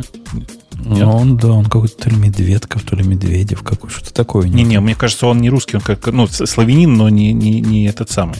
То ли, то ли болгарин, то ли венгер, я уже не очень помню. А ведет, ведет, ведет себя да, как, не, не, как подожди, наш там, человек. Что-то типа Медведиков какой-то такой. Какой болгарин, так, какой венгер. Медведиков? Много ну, ты русских чех, Медведиков знаешь? Слави... Да. Я, я тоже ни одного не знаю.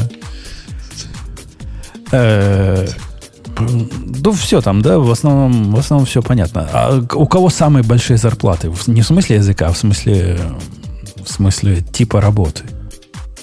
У, ну, очевидно же. У инженеринг-менеджер. То есть менеджер. Медведников, короче. Вот. Менеджеры, да, вот это все получают. А в Америке какие-то экзекутив непонятные зашибают все бабло. Дикари, скажи, да? А обычные вот эти, вот эти... Слушай, а где тут обычные программисты? Они тут затесались. Где, где они затесались? Нет никаких обычных программистов, ты же понимаешь. Все же минимум, минимум синьоры. Тут есть специалисты, сайты. А где вот просто пишу код за еду? Тут таких нет. Есть девелопер бэкэнд. Во, во, девелопер бэкэнд, девелопер фуллстэк. И девелопер фронт-энд. Вот это, наверное, которые за еду пишут. Получают каких-то пятьдесят тысяч по, по миру. Тут есть по United States. Сейчас, сейчас посмотрим, поражем.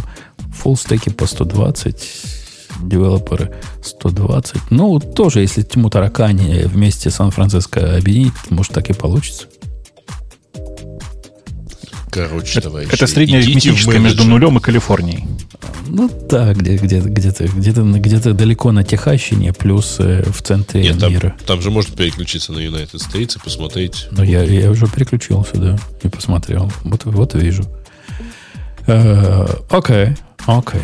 Ну что, пойдем с этой. Тут цифрок много. Вы посмотрите на них. Они, они довольно любопытные. Но, но не, не ходите с ним, с этими циферками на, на интервью, как с руководством к действию. Можете подставиться либо в ту, либо в другую сторону. Э-э, ладно. Так. Ну что, Грей, хочешь выбрать какую-нибудь гиковскую тему? Гиковскую тему? Нет. Потому что если я что-то выберу, то это что-нибудь про Apple. А, ну, тогда я выберу за Бобука, да? А что ты выбрал? А я думаю, что ж выбрать-то за Бобука? Ну, как так, так Скан... Грей же сказал тебе, что выбрать. Скандалище? Конечно. Ты что, ты хочешь его пропустить?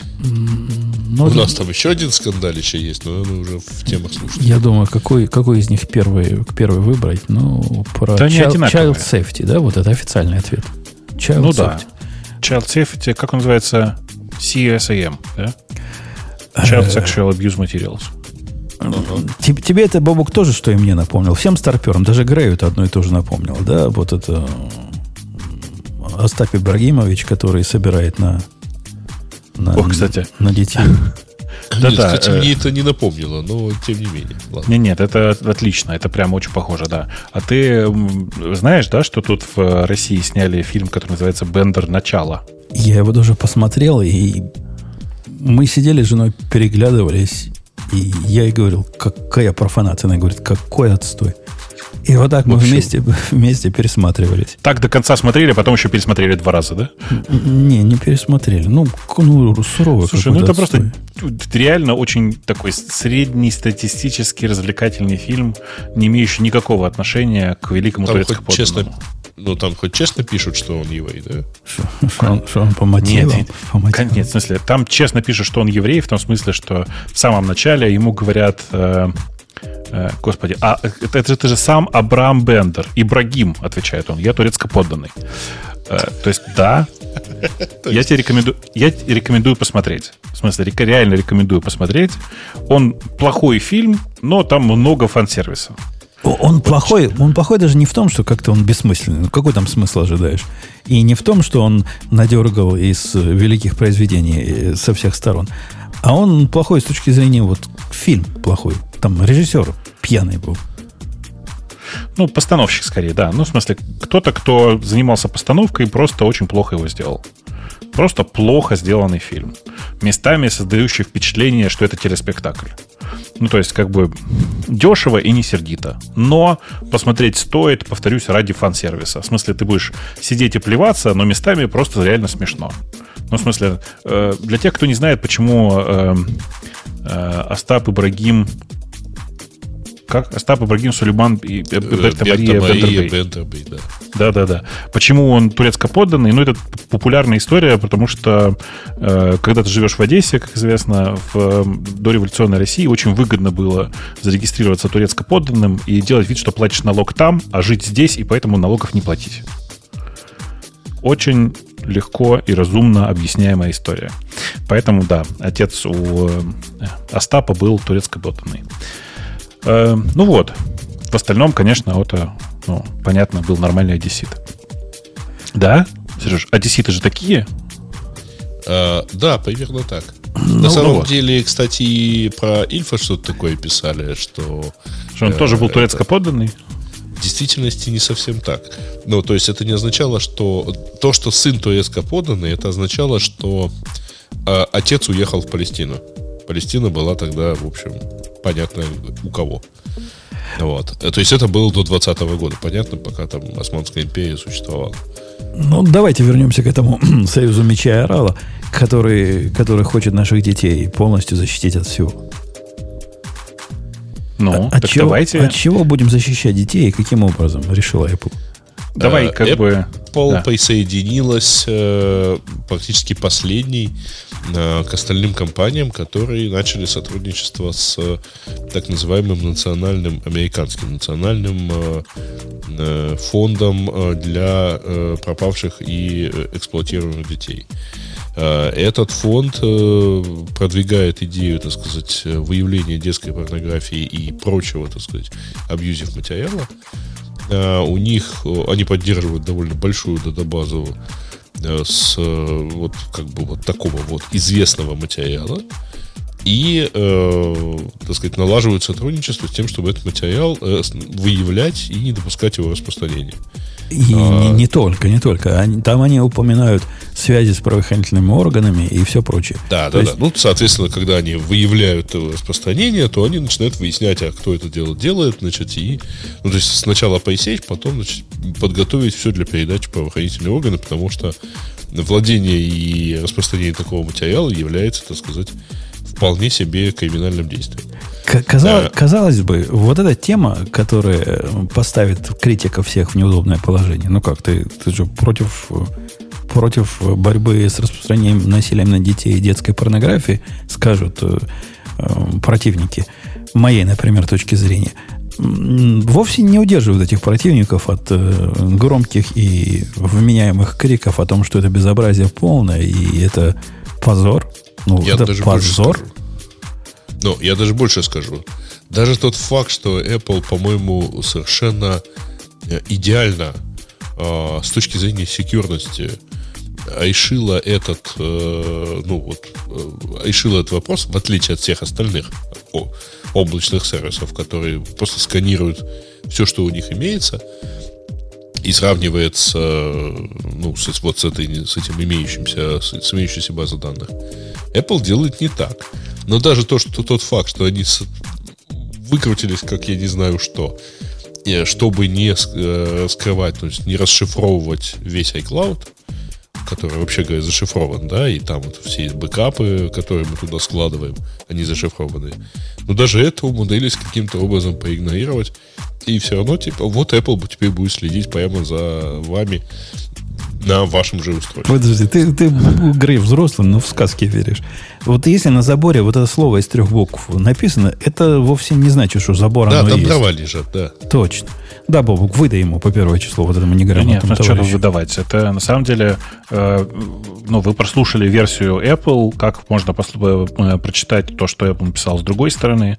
Это Apple, конечно, до последнего сопротивлялись для того, чтобы подключиться к этой системе, а да, чтобы вы понимали, и Google, и Microsoft, и почти все крупные Dropbox, почтовые хостинги. И так далее. И фа- не почтовые, только почтовые, и хостинги, но и да. файловые хостинги. Да-да-да. Поддерживают, собственно говоря, работу с этими шинглами. Это не совсем хэши, чтобы вы понимали. Это шинглы. Ну, в смысле, это нечеткие хэши. Но э, Apple же пошла в этом отношении дальше всех. Потому что все остальные э, проверяют то, что ты залил куда-то. То есть совершил активное действие. А здесь ты на своем собственном устройстве перестаешь быть, э, как бы это сказать, владельцем своего собственного устройства. Потому что теперь проверяются твои собственные фотографии. И когда там говорится, что это фотографии, лежащие в iCloud, на самом деле это не так. Они будут проверяться на устройстве до заливки в iCloud. Ну, даже если ты их не заливаешь в iCloud. Заливки в iCloud. Нет, это не так. В тот момент, когда они оказываются в галерее, на самом-то деле. Потому что оттуда они, возможно, пойдут в iCloud, если ты, у тебя включен интернет, например. Но если у тебя интернет не включен, они все равно будут проверяться. Причем Apple же как бы не были бы Apple'ом, если бы сделали как-то плохо. В том смысле, что они сделали хорошо. Там реально у тебя как бы есть регулярно обновляемая база этих шинглов, которая лежит прямо на устройстве. И тестирует все даже в офлайне. Это же чудесно. Это знаете, на что похоже? Приходите вы в магазин. Я не знаю, какие у вас магазины там в, в Украине. Заметьте, как я правильно сказал. В, Укра... в Украине. Но прихожу я в этот магазин в, в Чикагщине. Хотя, скорее всего, на Чикагщине. И при выходе из магазина меня останавливает чувак и говорит: так, сэр, покажите чек. Ну, это бывает иногда. Я ему показываю чек. А потом он говорит: а теперь выверните карманы и разденьтесь догола. Я хочу, ну, чисто проверить. Потому что мало ли, мало ли, что вы можете вынести. Вот это отношение по умолчанию ко всем пользователям платформы как к потенциальным преступникам, мой, для меня повод в этот магазин больше не ходить. И я, я не пойду. А как с Apple быть? Куда, куда нам пойти? В какой? Где у нас так, другой магазин? Так, понимаешь, ужас-то в том, что тогда получается, что ни в какой магазин ходить нельзя. Потому что кроме Apple что есть? Google с Android, где все то же самое. Нет, ты можешь купить шишкафон себе, в смысле пайнфон, который по функциональности похож к кнопочному телефону. В смысле сравним, сравним с кнопочным телефоном. Я тут где-то в середине недели давал комментарий на эхе э, Плющеву и Фельгенгауэр э, которые очень верно заметили, что, кажется, пора возвращаться на Nokia тридцать три десять. Ни у кого не сохранилось там «куплю недорого». Очень удобно еще купить вот тот телефон, о котором мы в прошлый раз говорили, который тоже был с голым андроидом и выпущен эф бэ эр или, еще, или цэ эр у, не помню, кем-то. Там, там, а, да, там да, прямая да. линия сразу, без, без всех этих глупостей. Ну, вообще, смотрите, давайте еще раз, как эта штука работает, да? Она регулярно проверяет вашу фотобиблиотеку, в смысле фотолайбрари, которая законнекчена с iCloud, но еще до того, как в iCloud что-то ушло. А также проверяет ваши messages. И, вероятно, будет проверять что-то еще. Не, здесь, не, подожди, как бы... подожди. Чего? Тут в данном случае э, с, э, история с messages — это вообще отдельный анонс. Я понимаю, но на самом деле, ну, как бы нет смысла размазывать это на два раздельных, на три раздельных э, повода, потому что это все один и тот же. В смысле, что messages теперь точно так же будет проверяться на тему того, что ты отправляешь, что ты получаешь. Что ты получаешь будет проверяться в тот, только у тех, у кого эта фича включена э, в, вашем, в вашем семейном аккаунте, а у тех, у кого отправляешь, нет. Э, э, тут еще э, прикольно, что... Как бы это сказать? Сейчас аккуратно скажу. Нужно понимать, что кроме всего, кроме этого, кроме фотографий, еще будет задействовано, еще будет изменение в Siri и в поиске, которые будут отлавливать аналогичные запросы и найденные ответы, которые связаны с детским порно. То есть, понимаете, как бы вас окапывают со всех сторон. Да, ладно бы, ладно бы их окапывали, вот этих педофилов. Возможно, мы бы даже поаплодировали. Бей педофилов там. Но их окапывать надо полицейской работой, а не всеобщим слежкой за всем законопослушным населением. Мне, мне это видится возмутительным абсолютно. И на уровне в это трудно поверить. Есть ли у тебя впечатление, Бобок, что от давления общественности, типа мы подавили немножко, Apple скажет: опаньки, ну, поспешили? Я думаю, что нет. Я думаю, что без шансов. Э, на самом деле там проделана огромная работа. Я не, сейчас без, не, не шучу просто. Если ты посмотришь там, вот, там по Neural Hash, который они используют, там уже написано две больших статьи. Э, они прямо стараются. Они очень много всего сделали. У них там вот эта система с сейфти-ваучерами. Э, э, То есть они просто проделали огромную работу. Если вы не знаете, где ее смотреть, у них на Apple точка ком появился раздел, который называется Child Safety. И в самом низу, все интересное на самом деле, в самом низу, там есть раздел More Information, в котором лежат куча пи ди эф-ок про то, как это все на самом деле устроено. Ну, сходите, там посмотрите. Действительно довольно элегантно, особенно с этим вот трэш-шолдом, который они собираются ввести. Да, вот. Я так понимаю, что это в случае действительно нечетких копий, то у тебя просто будет не так быстро накапливаться, да, этот... В смысле, тебе, говоря сильно просто, да, вам будут выписываться виртуальные штрафные баллы, которые вы даже не увидите. Но выписываться они будут в зависимости от того, насколько четко, четко сработал алгоритм, насколько четко он указал, что да, да, это вот та самая фотография, известная фотография с детским порно. Это... Ну, слушай, по-моему, все-таки там степень нечеткости, она должна быть довольно небольшая. Ну, то в смысле, есть... наоборот, что степень четкости должна быть большая, да? Да. Ну да, э, все так, но тут нужно понимать, что это же все, все равно э, очень неточная штука. Просто некоторые люди в интернете, прочитав плохо эту, собственно говоря, не статью, а э, полное объяснение, рассказывают другим людям, некоторые технические эксперты, что, мол, там же все очень просто. Они будут сверять с известными хэшами фотографий. Так вот, сходите, посмотрите. Это не хэши, это шинглы. Это не четкий детект. детект. Это приблизительно будет та самая фотография. Это не просто там, типа, эм дэ пять от известных фоток посчитали, как некоторые выставляют. Это довольно нечеткая штука, где будет куча ложных срабатываний, где будет много потенциальных э, ситуаций, когда вас будут беспокоить и говорить, что за херня происходит. Ну, то есть, как бы это будет происходить. И, и хорошо, если к вам сначала будут обращаться из службы поддержки, а не сразу из эф бэ эр. Это, это чудовищно все. Это чудовищно до уровня такого, что параноики типа меня думают, а как, куда, ну, куда странно, теперь переходить? Странно, что параноики типа тебя э, только сейчас заметили, что, в общем, ну, речь идет о том, что у тебя сканируется просто еще один не самый большой кусок э, онлайн-контента. Не, не, ну, это принципиально новая ситуация. Во всяком случае, для параноиков типа меня ситуация, когда э, офлайновый контент мой сканируется без всякой связи, э, хочу ли я его сделать онлайновым или нет, это удивительно, странно, э, обидно, досадно и, и абсолютно недопустимо с моей точки зрения. Ну, все подожди. так, все так. А какая разница? Онлайн или офлайн? У тебя вся почта сейчас сканируется. И, то есть ты говоришь, поскольку где-то плохо, давайте сделаем плохо везде. Нет, я просто не нет. понимаю, почему именно вот, вот именно этот небольшой кусочек. Потому который, что в, в этом небольшом... Давно-то сказать, невинность нарушена. Да не, не, не, нифига она не нарушена. Я, например, никогда никакие фотки ни в какие клауд-сервисы не выкладывал. И не потому, что у меня фотки есть, которые я не хочу, чтобы ФБР увидел, а потому, что не их собачье дело. А теперь это как уже не важно. У меня уже стало, вдруг мое локальное устройство стало постукивать на меня с своей точки зрения, когда ему правильно, и когда ему кажется, надо постучать. Это, это, это, мы в новой позиции оказались. В новой ситуации оказались. И ситуация мне это не нравится.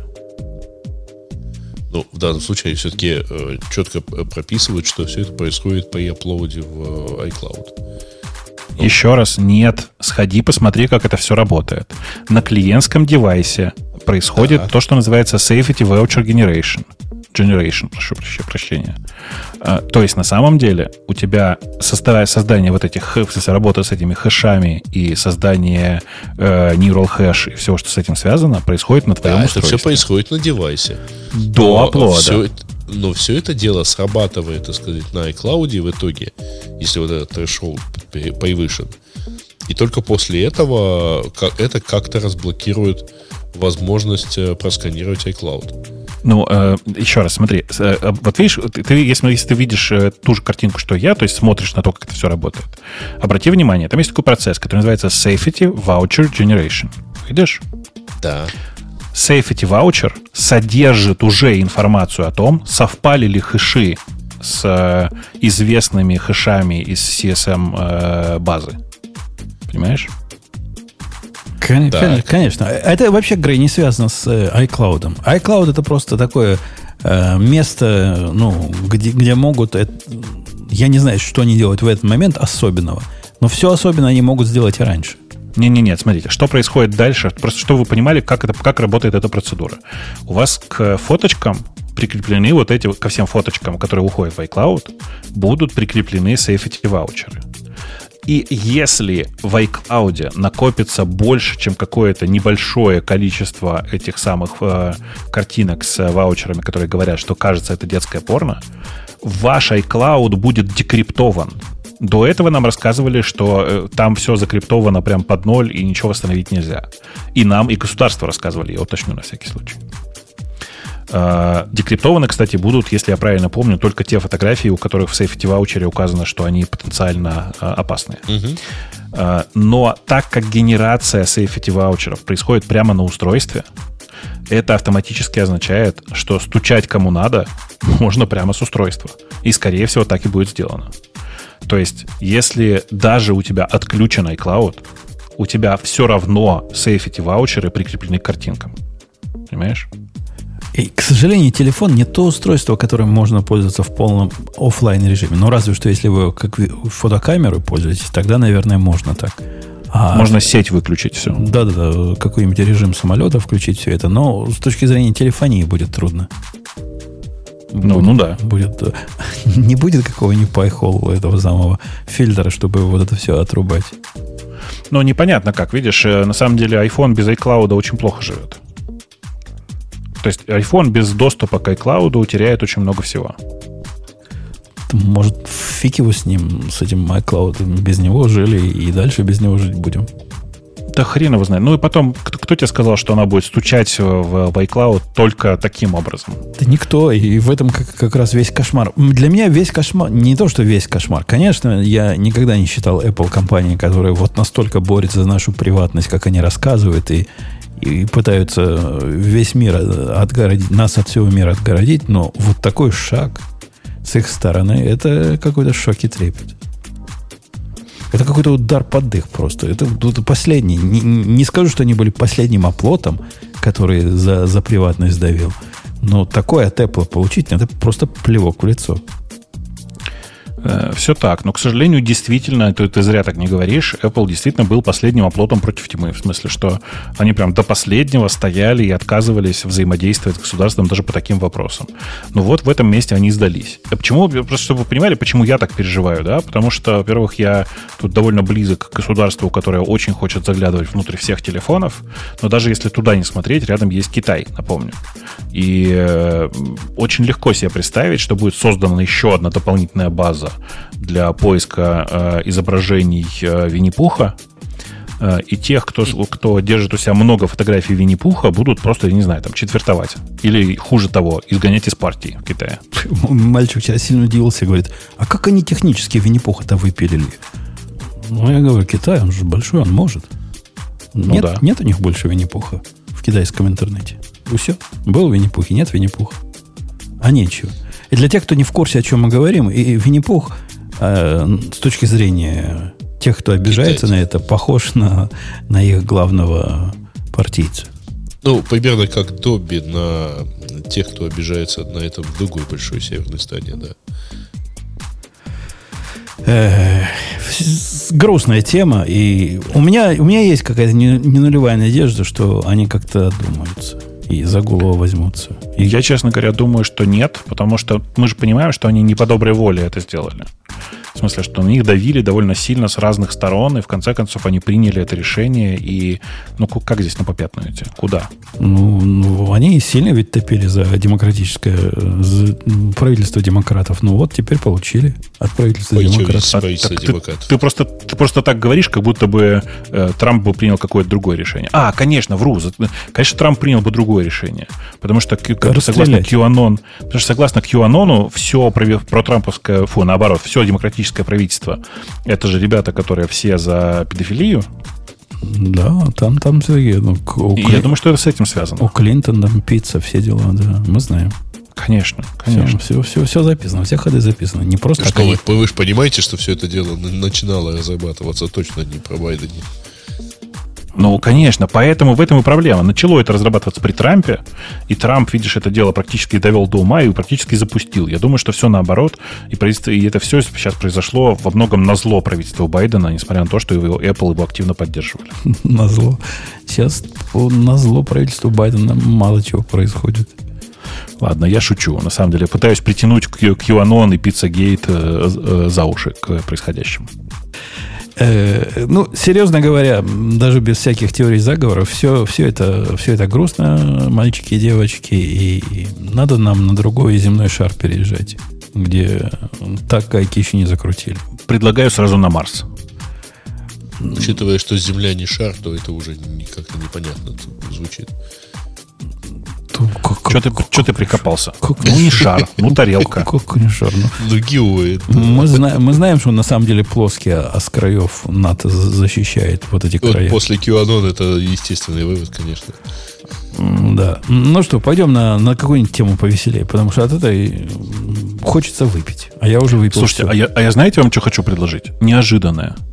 Может быть, мы пойдем темы, темы слушателей прям посмотрим уже? Я, я на время...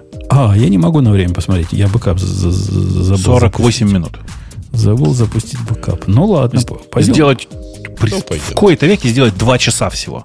Ну, пойдем. пойдем. Не, ну там есть такая тема, где долго может разговаривать. Вот поэтому я чувствую, он туда и пошел. Я, конечно. А, первая же тема, на самом деле. От нас хотят, чтобы мы обсудили историю с компанией Xsola, основатель которой в этом, ну, отличился феерическим письмом своим сотрудникам про то, что вот его команда с Big Data и все проанализировала.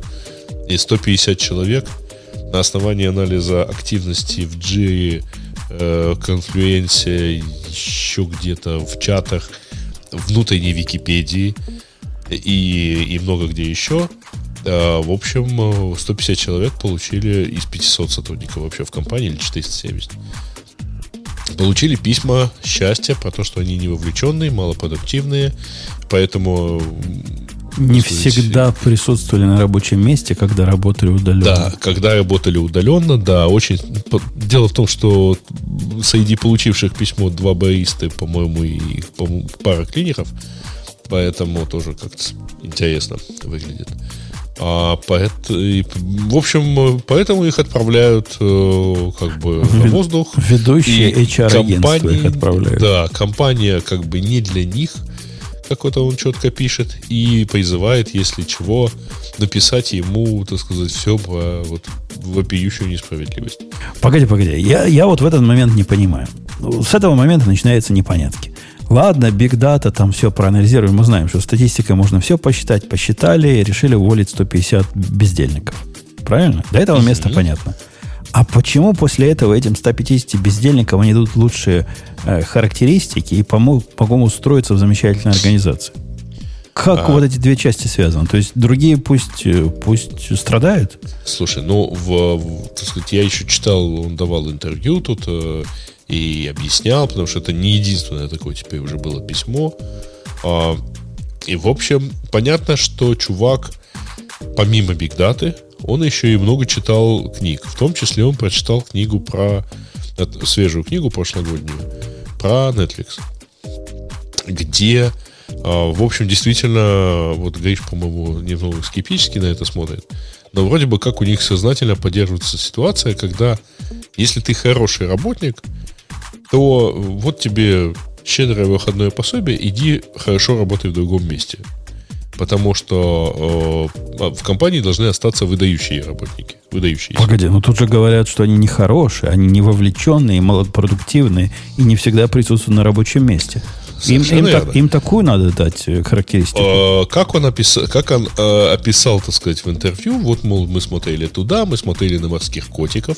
Ну, видимо, имеется в виду морская пехота. А, и поэтому мы давайте, вот мы будем теперь каждый регулярно увольнять десять процентов самых плохих работников. Ну, понятно, что при том, что все работники хорошие, но все-таки они не все одинаково хороши, поэтому десять процентов аутсайдеров, так сказать, выгоним. Да, кстати, отдельно он объясняет, что все это дело пришло в действие, потому что компания перестала расти на сорок процентов. А, поэтому вот как только перестали расти на сорок процентов, вот году, месяц к месяцу, уж не знаю, а, то вот решили, так сказать, все это дело начать. А, и вот... Не-не, меня, меня как раз вот эта часть, что их уволить по метрикам, не особо удивляет. Ну, какой руководитель, так и увольняет, ради бога. У него такие критерии, и его, это его работа, решать, кого, кому оставаться, кому нет. А вот этот дуализм меня удивляет. Может, он а, так против, я, я, против слушай, конкурентов то... борется? Не-не-не, у него За гораздо... Там я бы не сказал, что вообще у него есть конкуренты, или он кому-то конкурент. Но э, это вот четкая цитата из книги про Netflix. Если ты хороший сотрудник, вот тебе щедрое выходное пособие и хорошие характеристики. Потому что остаться должны только выдающиеся. И вот это вот, Прошу ровно тебя. вот это вот он прочитал, ему стукнуло в голову, они собрали дэшборд и начали, так сказать, смотреть. Я думаю, Один... что, я думаю, что это миф, придуманный уже после, э, в смысле, что в реальности наверняка он книгу эту читал, но нужно же понимать, что Netflix э, оценивает э, лучшесть сотрудников вовсе не таким варварским образом. Вовлечение в джире. Слушай, ну, извини, мало вовлечения это... в жире и конфлюенсе, мало пишешь в почте. Ты, ты понимаешь, да? Это как бы grep sort unique account. Да. А, ребят, ну правда, вы, вы же читали исходное, так сказать, исходное письмо. Ну да. Значит, а дальше, а следующее, давайте так, следующие элементы информации. Мы начали много писать в Википедию внутреннюю, ну внутреннюю Вики, потому что мы считаем, что это гораздо лучше, и хоть нам это тяжело, но мы в этом году мы много туда пишем. А, слушайте, ну, прочитав вот два абзаца текста, который он написал, я не удивлюсь, если вся компания не хочет читать то, что он пишет в Википедии. Ну, ладно, он, может, он человек не русский, пишет, как умеет. Нет, человек он как раз русский, поэтому он пишет, так сказать, как умеет. Как умеет. Может, в школе плохо учился. Черт с ним, с его синтаксисом и пунктуацией. Э, по сути-то у нас есть что сказать. Ну, Бобук, ты против того, что он разогнал сто пятьдесят сотрудников? Да, да пусть, ради бога, пусть, пусть пятьсот хоть увольняет. Кого волнует его компания? Ради бога, да. Слушайте, тем более, да. что все, все пошли сразу нанимать его сотрудников, между прочим. Что тоже немного глупо. Больше на хайп похоже. Да нет, это просто хайпануло. Причем хайпанули, причем, скорее всего, эйч ар. Э, на самом деле, большую часть сотрудников Excel нет никакого смысла брать. Э, тут интересно другое. То, что, понимаете, вот этот подход, типа, я сейчас десять процентов уволю, он не согласуется с очень важным. Дело в том, что у Netflix логика другая. У них огромный поток людей, которые хотят пойти к ним работать. И поэтому, увольняя десять процентов, они хорошо знают, что они наймут новые десять процентов, а то и двадцать процентов. В случае с Иксолой, которая живет в Перми, и у которой есть гигантский конкурент в виде, как теперь называется Real-Time Board? Miro, да? В виде компании Miro, которая гораздо более адекватная. Но я не знаю, Пермь маленький город. Кто, если у нас в чате вдруг слушает нас внезапно кто-нибудь из разработчиков Excel, скажите, как вы, почему вы еще не у в Miro, или, идеи, да. или а, почему вы еще не поехали куда-нибудь, в, не знаю, в Москву, в Питер. А тут еще есть ну, такое соображение, что вот процесс выпиливания десять процентов это последний этап организационных изменений. Это к тому, что для того, чтобы ты мог безболезненно и без того, чтобы бизнес твой загнулся, увольнять десять процентов, у тебя должны быть особым образом выстроенные процессы. Вот та же внутренняя вики, в которой они пишут на кривом русском языке, должна быть не, не просто то, что мы решили сейчас вики писать, и, ну, конфликт, видимо, а источник таких знаний, что можно Васю Попкина с улицы взять, посадить в пять документов из этого конфлюенса, и он заменит собой э, предыдущего Васю Попкина. Я, терзает меня смутное сомнение, что у них этот процесс выстроен. Слушай, ну дело даже не в этом процессе, а дело, в, во-первых, в предыдущем процессе, потому что, ну, во-первых, ты просто не можешь а, взять и решить. А, знаете, ребята, я тут за последние полгода подумал и посчитал, и поэтому я вас всех выгоню. Ну, тот же самый Netflix, он вообще эти правила объявлял сразу. Да, вообще, если вспоминать про Netflix, там, про десять процентов или про больше, они действительно не оценивают людей так варварски, как Гриш сказал. Но кроме этого, у них, это же один из их принципов. Есть же другие. Есть принцип платить выше рынка. Это как бы у них обязательно. Поэтому они могут рассчитывать на условные там, на приход неких гениев, там, выдающихся сотрудников. Во-вторых, есть принцип довольно большой э, управленческой свободы. Когда ты, в общем, в рамках своей, так сказать, в рамках своих обязанностей можешь принимать решения, ну, вот, ну, ну, вот какие ты считаешь лучшими для компании. И переубедить генерального директора там, и так далее. Это все единый как бы комплекс. То есть нельзя выдернуть один принцип и сказать, а вот мы будем увольнять каждый день. А, каждый а полгода а по десять процентов. Почему, собственно, нельзя? Ну вот кроме того, что их заменить, непонятно как. Вот да, давай потому на секунду, что на секунду... заменить будет. Смотри, потому давай что заменить сек... будет непонятно как. Давай на секунду представим, что у них процесс э, внутренней документации и взаимозаменяемости выстроен. Ну, дадим им такой кредит. И вот в этой ситуации десять процентов всей компании начальник решил уволить. Я в этом... И да, когда они устраивались, он про это им ничего не говорил. И вот это такой сюрприз-сюрприз. И чего?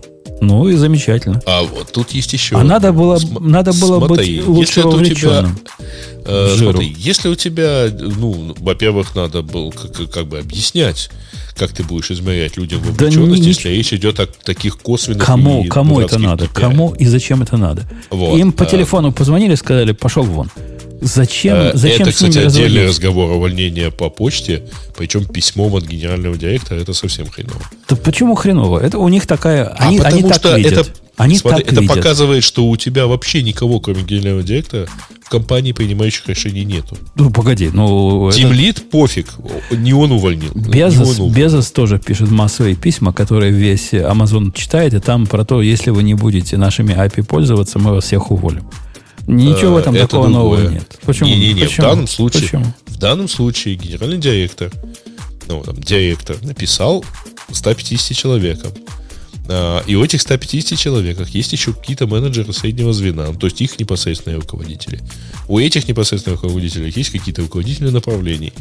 все эти люди они ничего все, не значат в этой они компании. Они agile, понимаешь? У них полный agile. А, это у не них... agile, это бедлам с бардаком, но... Это, а... это тебе так и... кажется. Они зарабатывают, вам сколько? семнадцать миллионов э, оборот.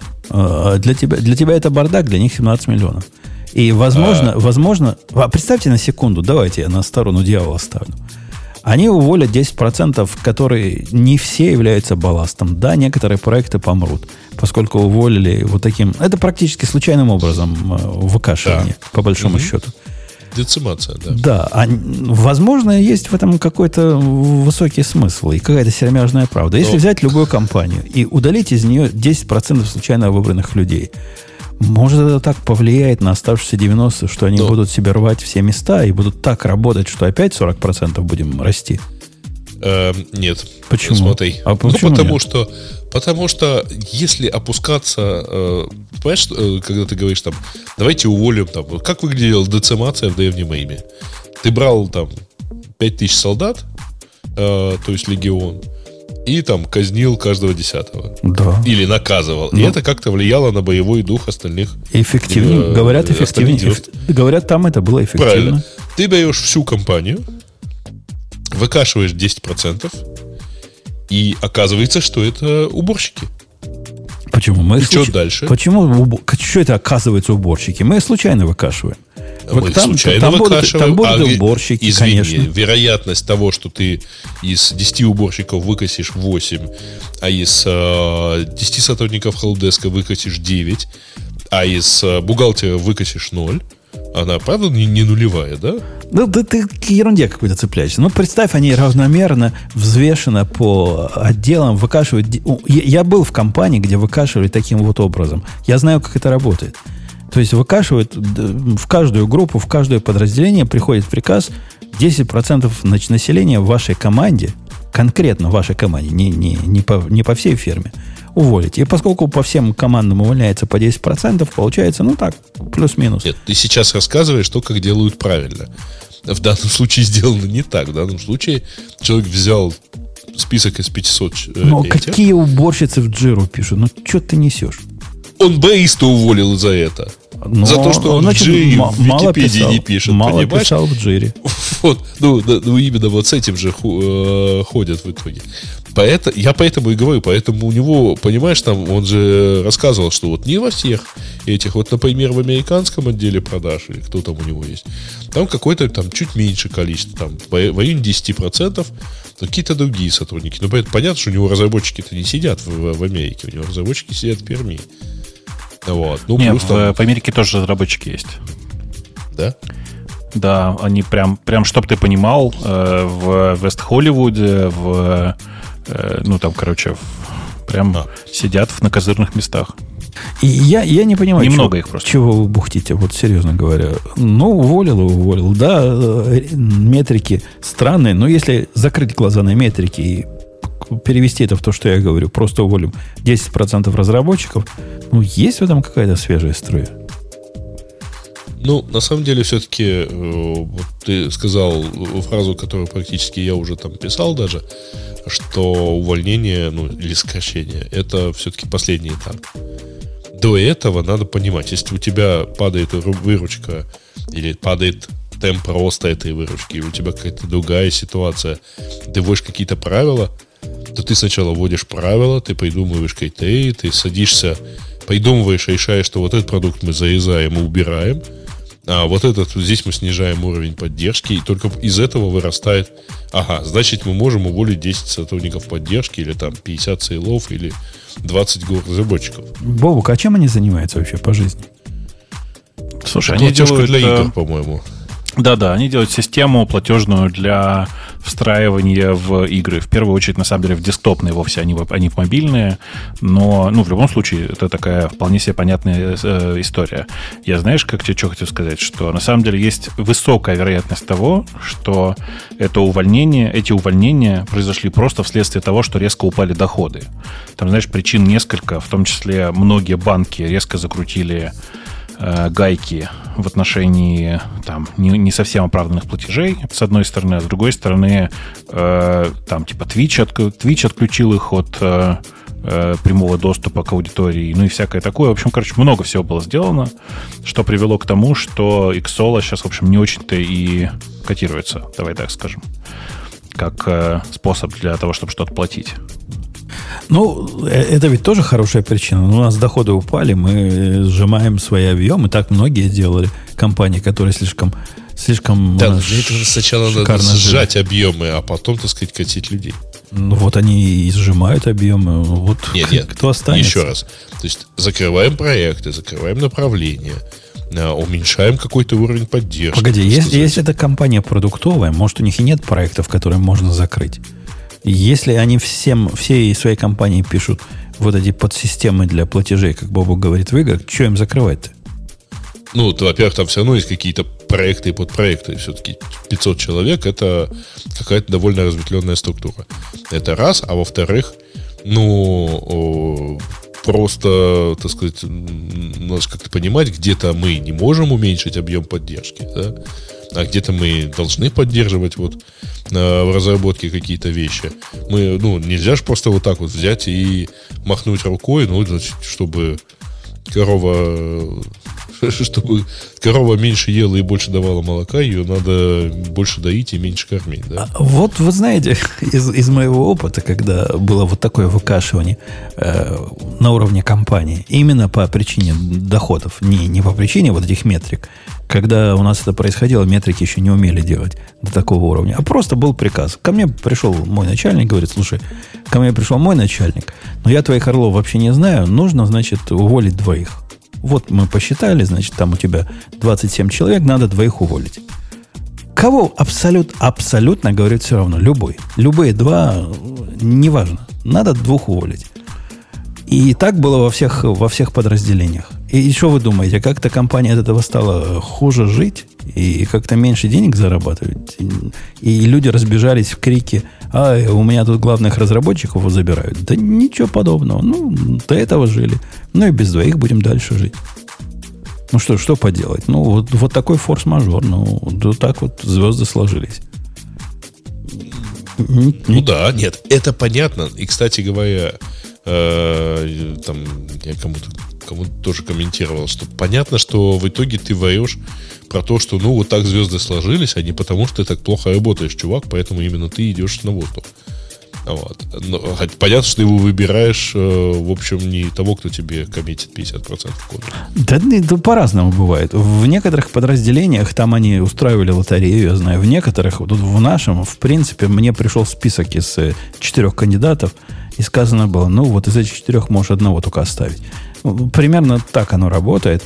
И, ну да, это неприятно. Но это неприятно не до такого уровня, что все, закрывать компанию, и начальники хлопают дверьми и уходят к конкурентам. Да ничего такого в этом у меня нет, особенного так, нет. Слушай, в, в нынешней, в этой ситуации, если уж компании так не очень хорошо, и надо как-то сильно уменьшать расходы на персонал, что понятно, потому что а что есть, собственно, у компании, кроме расходов на персонал и расходов там, например, на серверы. Но это понятная история. Ну, значит, ты садишься и, и начинаешь думать, кого, как и так далее. А потом не пишешь сразу всем, а начинаешь методично разговаривать. И опять-таки делаешь это с участием их непосредственных руководителей. А, непосредственным руководителям, когда решение принято вне уровня их непосредственного руководства, в этот процесс вовлекать — это просто неоправданная жестокость. В смысле? Уж какой-то эйч ар ты можешь сюда посадить, который успокоит, значит, уволенного, как так обычно делают. Но руководителей в это дело вовлекать — это как раз в сторону у вас плохие джира-показатели будет. А так... Не, не, подожди. Есть руководитель, ну, совершенно точно между генеральным директором и, ну, там, си и о, и, там, разработчиком, какой, и тем же баристой есть какие-то промежуточные руководители. Какой в этом смысл? Зачем? Решение принято. Вот этого баристу мы увольняем. Нет, ну, подожди. Чем Первое, баристе будет... Решение принято о том, что кого-то надо уволить. Не-не, решение принято, что вот этих мы конкретно уже посчитали, случайный генератор бросили, вот этих сто пятьдесят человек увольняем. Все, решение принято. С этого момента единственный, кто в этом в коммуникации этого решения, либо email, как у него, потому что, наверное, у него эйч ар никакого особого нет, либо какие-то эйч ар-овские должны связываться и рассказывать, ну, вот так и так, так вышло.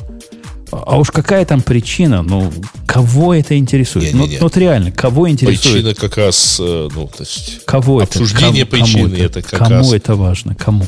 Компании уже все равно, она приняла решение. Человеку... А человеку это зачем? Ну, вот зачем человеку знать, что уволили его не потому, что у него тикетов мало закрытых было, а потому что доходы упали, и надо было хоть кого-то уволить. Какая ему разница? Что психологическая ну, как, травма какая, у него будет? Как, как, нет, почему? Чтобы в суд подать. За незаконное увольнение. Ну, это, это ваш социалистический заморочки. Нет, Я... это и ваш, кстати говоря, капиталистический опыт. Как, как, ты попробуй такой... сказать сотруднику прямо, что вот ты не делал того-то, того-то, и тут же получишь иск за то, что а ему и не надо было делать того-то, того-то, поэтому уволили его незаконно. Восстанови, возмести moral damage и так далее. Ты ерунда какая-то, увольняй кого хочешь, как хочешь, и потому что проснулся не, не, не. с утра, не то настроение, увольняю. Так, ага. так всегда делал. И никто ага. в суд не подавал. Ну, mm-hmm. кроме Карла. О! Самый бесполезный сотрудник, тем не менее, так сказать, ушел со своим куском крови. Короче, такая грустная история. Я надеюсь, что все уволенные, по крайней мере, адекватные уволенные, нашли себе другую работу уже, потому что в Перми, на самом деле, не так уж, не так уж много разработчиков. А попытка, как бы это сказать... сделать хорошую мину при плохой игре, а если вы не читали интервью в «Медузе», вы его обязательно почитайте, только не забывайте, что у чувака это интервью вышло после, и задача его была оправдаться. Что он, собственно говоря, и пытался сделать. Да, Хейдова, кстати, пытался. Машин лернинг использовался, использовался. Значит, Big Data, ну, то есть они, они его даже не поймали на довольно очевидном этом, потому что он там упоминал какую-то американскую пиар-фирму, которая считает, что никакого кризиса нет, при том, что он сам в Фейсбуке пару дней назад писал, что ему нужна, так сказать, вовлеченная пиар, пиар вовлеченное пиар-агентство в России. Ну, очевидно, что пиар-агентство он не нашел, потому что никто не справился с этим кризисом, не справлялся с этим кризисом. Это просто Почти. жесть. Да, да, давайте немножко Нет, дальше кто-то пойдем. Все-таки вычитал его второе письмо, потому что а, там... Потому что первое было, пункт... да, с чудовищными ошибками, да, это правда. Вот. Так, уязвимость, в которой можно захватить... аккаунт в Apple, и, а Apple ему не заплатила, ну, то есть предложила ага. гораздо меньше денег. Сейчас, как ты знаете, в чем уязвимость там? Она довольно прикольная сама по себе. Помните, там есть такой способ, там, когда ты проходишь э, форму э, «Я забыл свой пароль», ага. она тебе говорит, давай, в, введи свой номер телефона, мы тебе на него пошлем э, смс-ку, э, из, которой будет шесть цифр. Введи эти шесть цифр здесь, и тогда мы дадим тебе поменять пароль. Ну, то есть, как бы классическая схема. Однако тут есть важный момент. Всего шесть цифр, да, перебрать их легко. Ну, что, давайте попробуем их с одной машины просто быстро перебирать. Не получается. Почему? Потому что после седьмой попытки ввести неправильный пароль, неправильный паскод, тебя просто блокирует, прямо на сервере возвращая тебе пятьсот три. Из чего чувак сделал совершенно правильный вывод, что, кажется, чуваки не понимают, что делают. Ну, и оказалось, что действительно это так. Можно просто взять, ну, там же это же немного, сколько тут нужно? тридцать тысяч ай пи-адресов, да? Для того, чтобы по, по шесть, сколько там, по семь перебрать э, э, вот, вот эти вот, э, что тут, почти миллион. Забыл. А при чем здесь ай пи-адреса? А она блокирует не эту попытку ввода, то есть ай пи. Она не, не, а... не аккаунт блокирует, а блокирует не аккаунт, а клиента. Твой ай пи-адрес. Да. Ну, это просто вон из профессии. Именно так. И чувак, собственно говоря, так и решил. Удивился, как же Apple это делает. Офигеть. То есть можно просто получить доступ к любому iCloud аккаунту, имея просто доступ, ну, понимаешь, да, либо к ботнету, либо к какому-нибудь облачному хостингу с большим количеством ай пи-адресов. Mm-hmm. В общем, он им написал, они сказали, да-да, все замечательно, и предложили ему выплатить восемнадцать тысяч. Но тут есть важный момент, что в баг-баунти в своем они указывали, что если ты получаешь полный доступ к iCloud, то это сто тысяч. Если ты получаешь доступ к iCloud, а если ты получаешь доступ к э, девайсу, в смысле, к телефону, и можешь поэкстрактить оттуда данные, то двести пятьдесят тысяч. Понимаете, да? И как они объяснили свою ужимистость? Я, если честно, не прочитал, как они, но они утверждали, что это не полный доступ, и ты должен иметь вот этот доступ к облаку, тролля тополя, а там как бы имелось в виду, что ты можешь просто взять и там без дополнительных усилий просто хакнуть iCloud. И доступ в общем, к короче, интернету должен понял. Быть, правильно? Это что же? Ну да, это как бы такая история. В общем, короче, они, они пишут, обещали что, много. Типа, это да. limited scope уязвимости, поэтому, мол, не так уж много. Э, слушайте, ну, что можно сказать? Ну, просто, блин, Apple так и не научилась писать веб-сервисы. Но Apple не научилась писать веб-сервисы, Apple не научилась работать с баг-баунти и разработчиками, и всякое такое. В общем, короче, некрасиво вышло, мне кажется, и Apple совершенно зря. Я надеюсь, что Apple на самом деле сейчас разберется, что произошло, и накажет всех виновных. Погодите, а вот с точки зрения вот этого кода, который они перебирают, я просто пытаюсь себе представить, ну, решение попроще. Этот же код, он time-sensitive, правильно? Он же не просто так, он ну живет да. какое-то время. Он живет минуту. Минуту. Все, что надо сделать, это не давать вводить попытки. Не, не, так... подождите, он через минуту? Да нет, он живет больше. А? Нет, нет, он через минуту протухает. Но если это о ти пи, то скорее По-моему, всего... через минуту ты можешь его запросить заново. Нет? Ну, окей. Да, давай, неважно, давайте. Ну, хорошо, неважно. За пять, за пять минут он протухает. Ну. Протухает. Но достаточно ведь сделать попытки ввода ну, относительно медленными. Причем незаметно медленными для человека, чтобы вся эта идея перебора... сколько там, девятьсот девяносто девять тысяч вариантов была абсолютно бесперспективна. Слушай, да вообще достаточно его после пяти э, попыток неверного да ввода не, это просто сл- это сложное, это сложное решение. Оно, ты понимаешь, это, если это какой-то типа джей дабл ю ти, который не знает про код ничего, ну вот если в эту сторону что-то, то гораздо проще замедлить э, логины их, попытки логинов.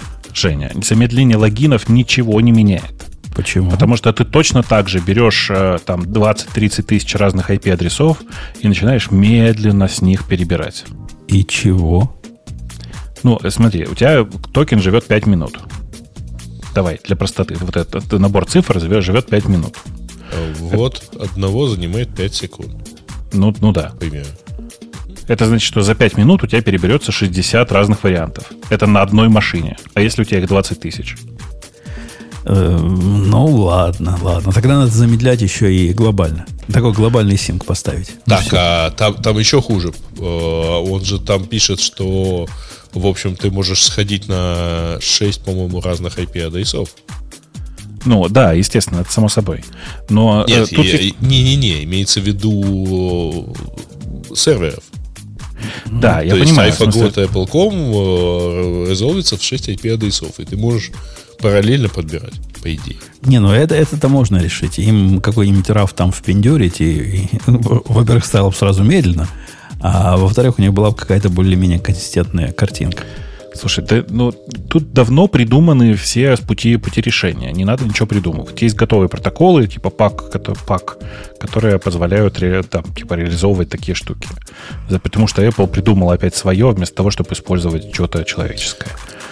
Ну, а... хорошо, убедил. Можно было с этим бороться сложным методом. Простой, похоже, не сработает. Типа того. Ну, а... По-моему, надо просто выбрасывать этот код после какого-то количества неверного ввода, и все. Ну, э, э, как, как сказать-то? Ну, теперь теоретически неплохо, но на практике что значит выбрасывать код? На самом деле там типа стандартный способ, он такой. Восстановление пароля — это сессия, и сессия тухнет после там типа сот, первой сотни попыток. Ты про это сейчас, да? Ну, сессия — это в смысле, что она как бы у нее есть идентификатор у, у попытки восстановления паролей. Ну, да. И новая сессия выдается тебе с большой задержкой. Ну, там типа пять минут. Например, чаще, чем раз в пять минут, ты не можешь получить новую сессию. Mm-hmm. Типа того. Эм, так, значит, две темы про Apple. Эм, и это можно пропустить. Да-да-да. Stack Overflow, опять Apple, ага. айтишный дауншифтинг. Что это такое? Группа разработчиков, некие мифические, переизобретают интернет в минимальном стиле. Ну, что значит в минимальном стиле? Ассоциируй какой-то стиль, и все. Кто эти люди? И зачем они это дауншифтят? И, и зачем они нам это прислали, да? Я, я что-то не понял, о чем эта статья, честно скажу. Мне кажется, что ну, здорово, что вы хотите обратно в э, девяностые. Но в реальности там было не так клево, как вам кажется. Это а, и точно. Да, и все разговоры про гофер, они как бы немножко странные. Есть Gemini. А, так это вся статья, на самом деле, про то, что ура, давайте все в сторону Gemini пойдем, да? А, ну да. Чуваки, ну мы про это говорили много раз уже. А, да, есть такой протокол Gemini, и он для как бы очень простых сайтов, давайте так, для сильно для простоты. Чуваки просто по приколу это все сделали. Самое классное, что есть в Gemini, это сама спецификация, в смысле описание протокола. Очень вам рекомендую на нее почитать, посмотреть. Вот. А все остальное, ну, такое. Непонятно, короче, зачем вы хотите обратно во времена гофера. А автор сам тоже не понимает. Он говорит, зачем это все? Честно, а черт его знает. Понятно, да. Да. Так. Морган Стэнли оценил беспилотный бизнес Яндекса в семь миллиардов. Ну, прикольно, да. Хорошо, что просто это не самостоятельная компания. Видимо, заказали, заказали исследование и получили оценку в семь миллиардов. Цифра, мне кажется, отличная. Да. И, при том, что, наверное, повторюсь еще раз, надо понимать, что до настоящего автопилота еще всем пилить и пилить. И, наверное, последняя тема про то, что процессор Intel вернулся на компьютеры Mac из-за проблем с Apple Silicon. Я не знаю, где вы взяли настолько желтую статью, товарищи. На Apple Insider, очевидно же. А, да, но, но просто она так, она еще и написана в стиле совершенно секретно, по-моему, или лента.ру, вот что-то такое. Да, в действительности речь идет о том, что, по-моему, единственная новость, которая там есть внутри, это про то, что Mac Pro в этом и в следующем году выйдет с Intel внутри, а не с Apple Silicon, как типа, наверное, кто-то хотел. То есть это и означает возврат. А, да, то есть он там он не появился, ну вот Apple Silicon он его не планировалось на Mac Pro. Но это мелкие да. детали. Да. Это Но, мелкие. Правда, в действительности, конечно же, это из-за вот дефицита чипов, из-за того, что строительство новых заводов там как-то затруднено или не успевает за спросом. Ну, да. Но, по-моему, как раз у Apple в этом отношении более-менее неплохо. А вот... Не, я, я не понимаю. Я не понимаю пафос этой статьи. У Apple нет никаких устройств, насколько я помню, которые им надо вот так срочно прямо завтра обновить, чтобы статья эта была релевантной. Если бы у нас был какой-нибудь, ну, я не знаю, MacBook Pro, который восемнадцать лет уже не обновлялся, и вот просто надо-надо, да подождут они, пока рассосется проблема ну, типа, комплектующих. Мол, в каком-то месте Тим Кук пообещал перейти за два года на э, Apple Silicon. Но учитывая то, что пока что не прошел и год, как на него начали переходить, то, наверное, все-таки запас по времени еще есть. Но там еще примерно написано, что вот, мол, типа айфоны не получат трехнанометровые процессоры. Как ну, же мы без этого жить будем-то? Без трех нанометров-то, ух, это как при, в шестнадцатом веке. Не-не, статья, конечно, желтая, заголовок желтый. Мало того, что он желтый, он еще не соответствует э, тексту. Но, да. но окей, окей. Как умеют, так пишут. Это совершенно точно.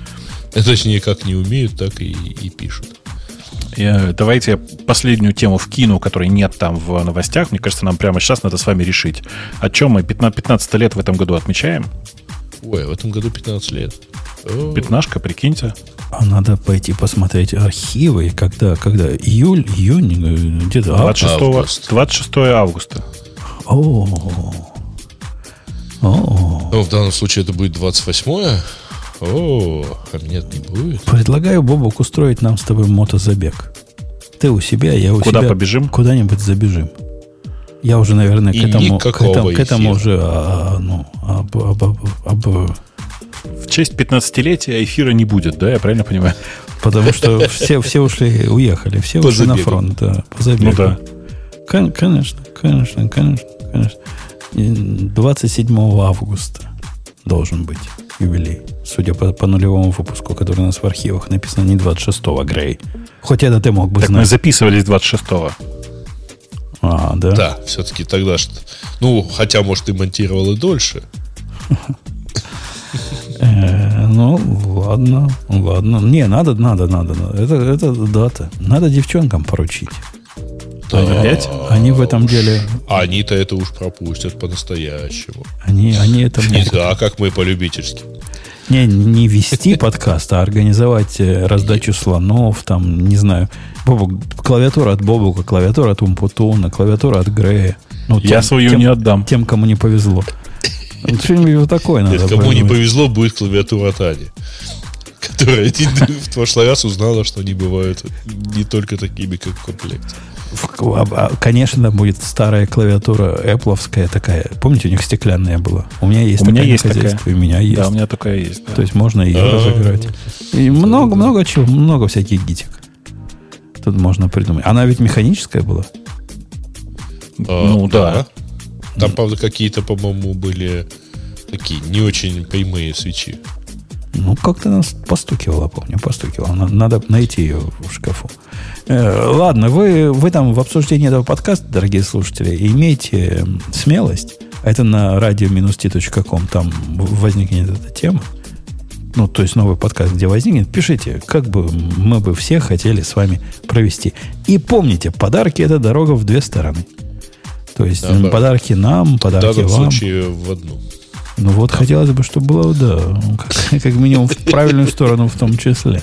Мы вам пятнадцать лет дарим звуки для ваших ушей, а вы нам тупо деньги. Ну, нет, не, не обязательно деньгами дарить, а чем-нибудь. Товарами, товарами, натурой тоже принимаем. Борзыми щенками. Да, по-разному, да. Да. А, хорошо. И, кстати, ну ладно, мы еще добавим анонсов на да. более близкое мероприятие. Да. Окей, ну что, давайте на этой... замечательной ноте мы включим наш DigitalOcean и до следующей Крути. недели пойдем с вами. Крути. Покеда. Пока. Пока.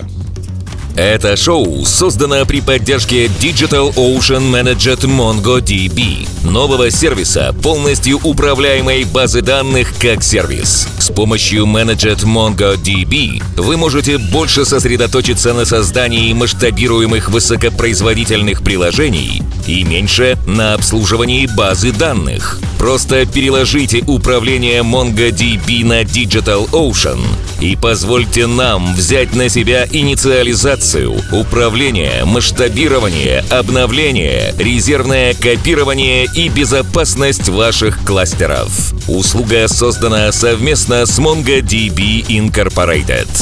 Начните работу прямо сейчас по адресу ди о точка ко слэш радио ти монго.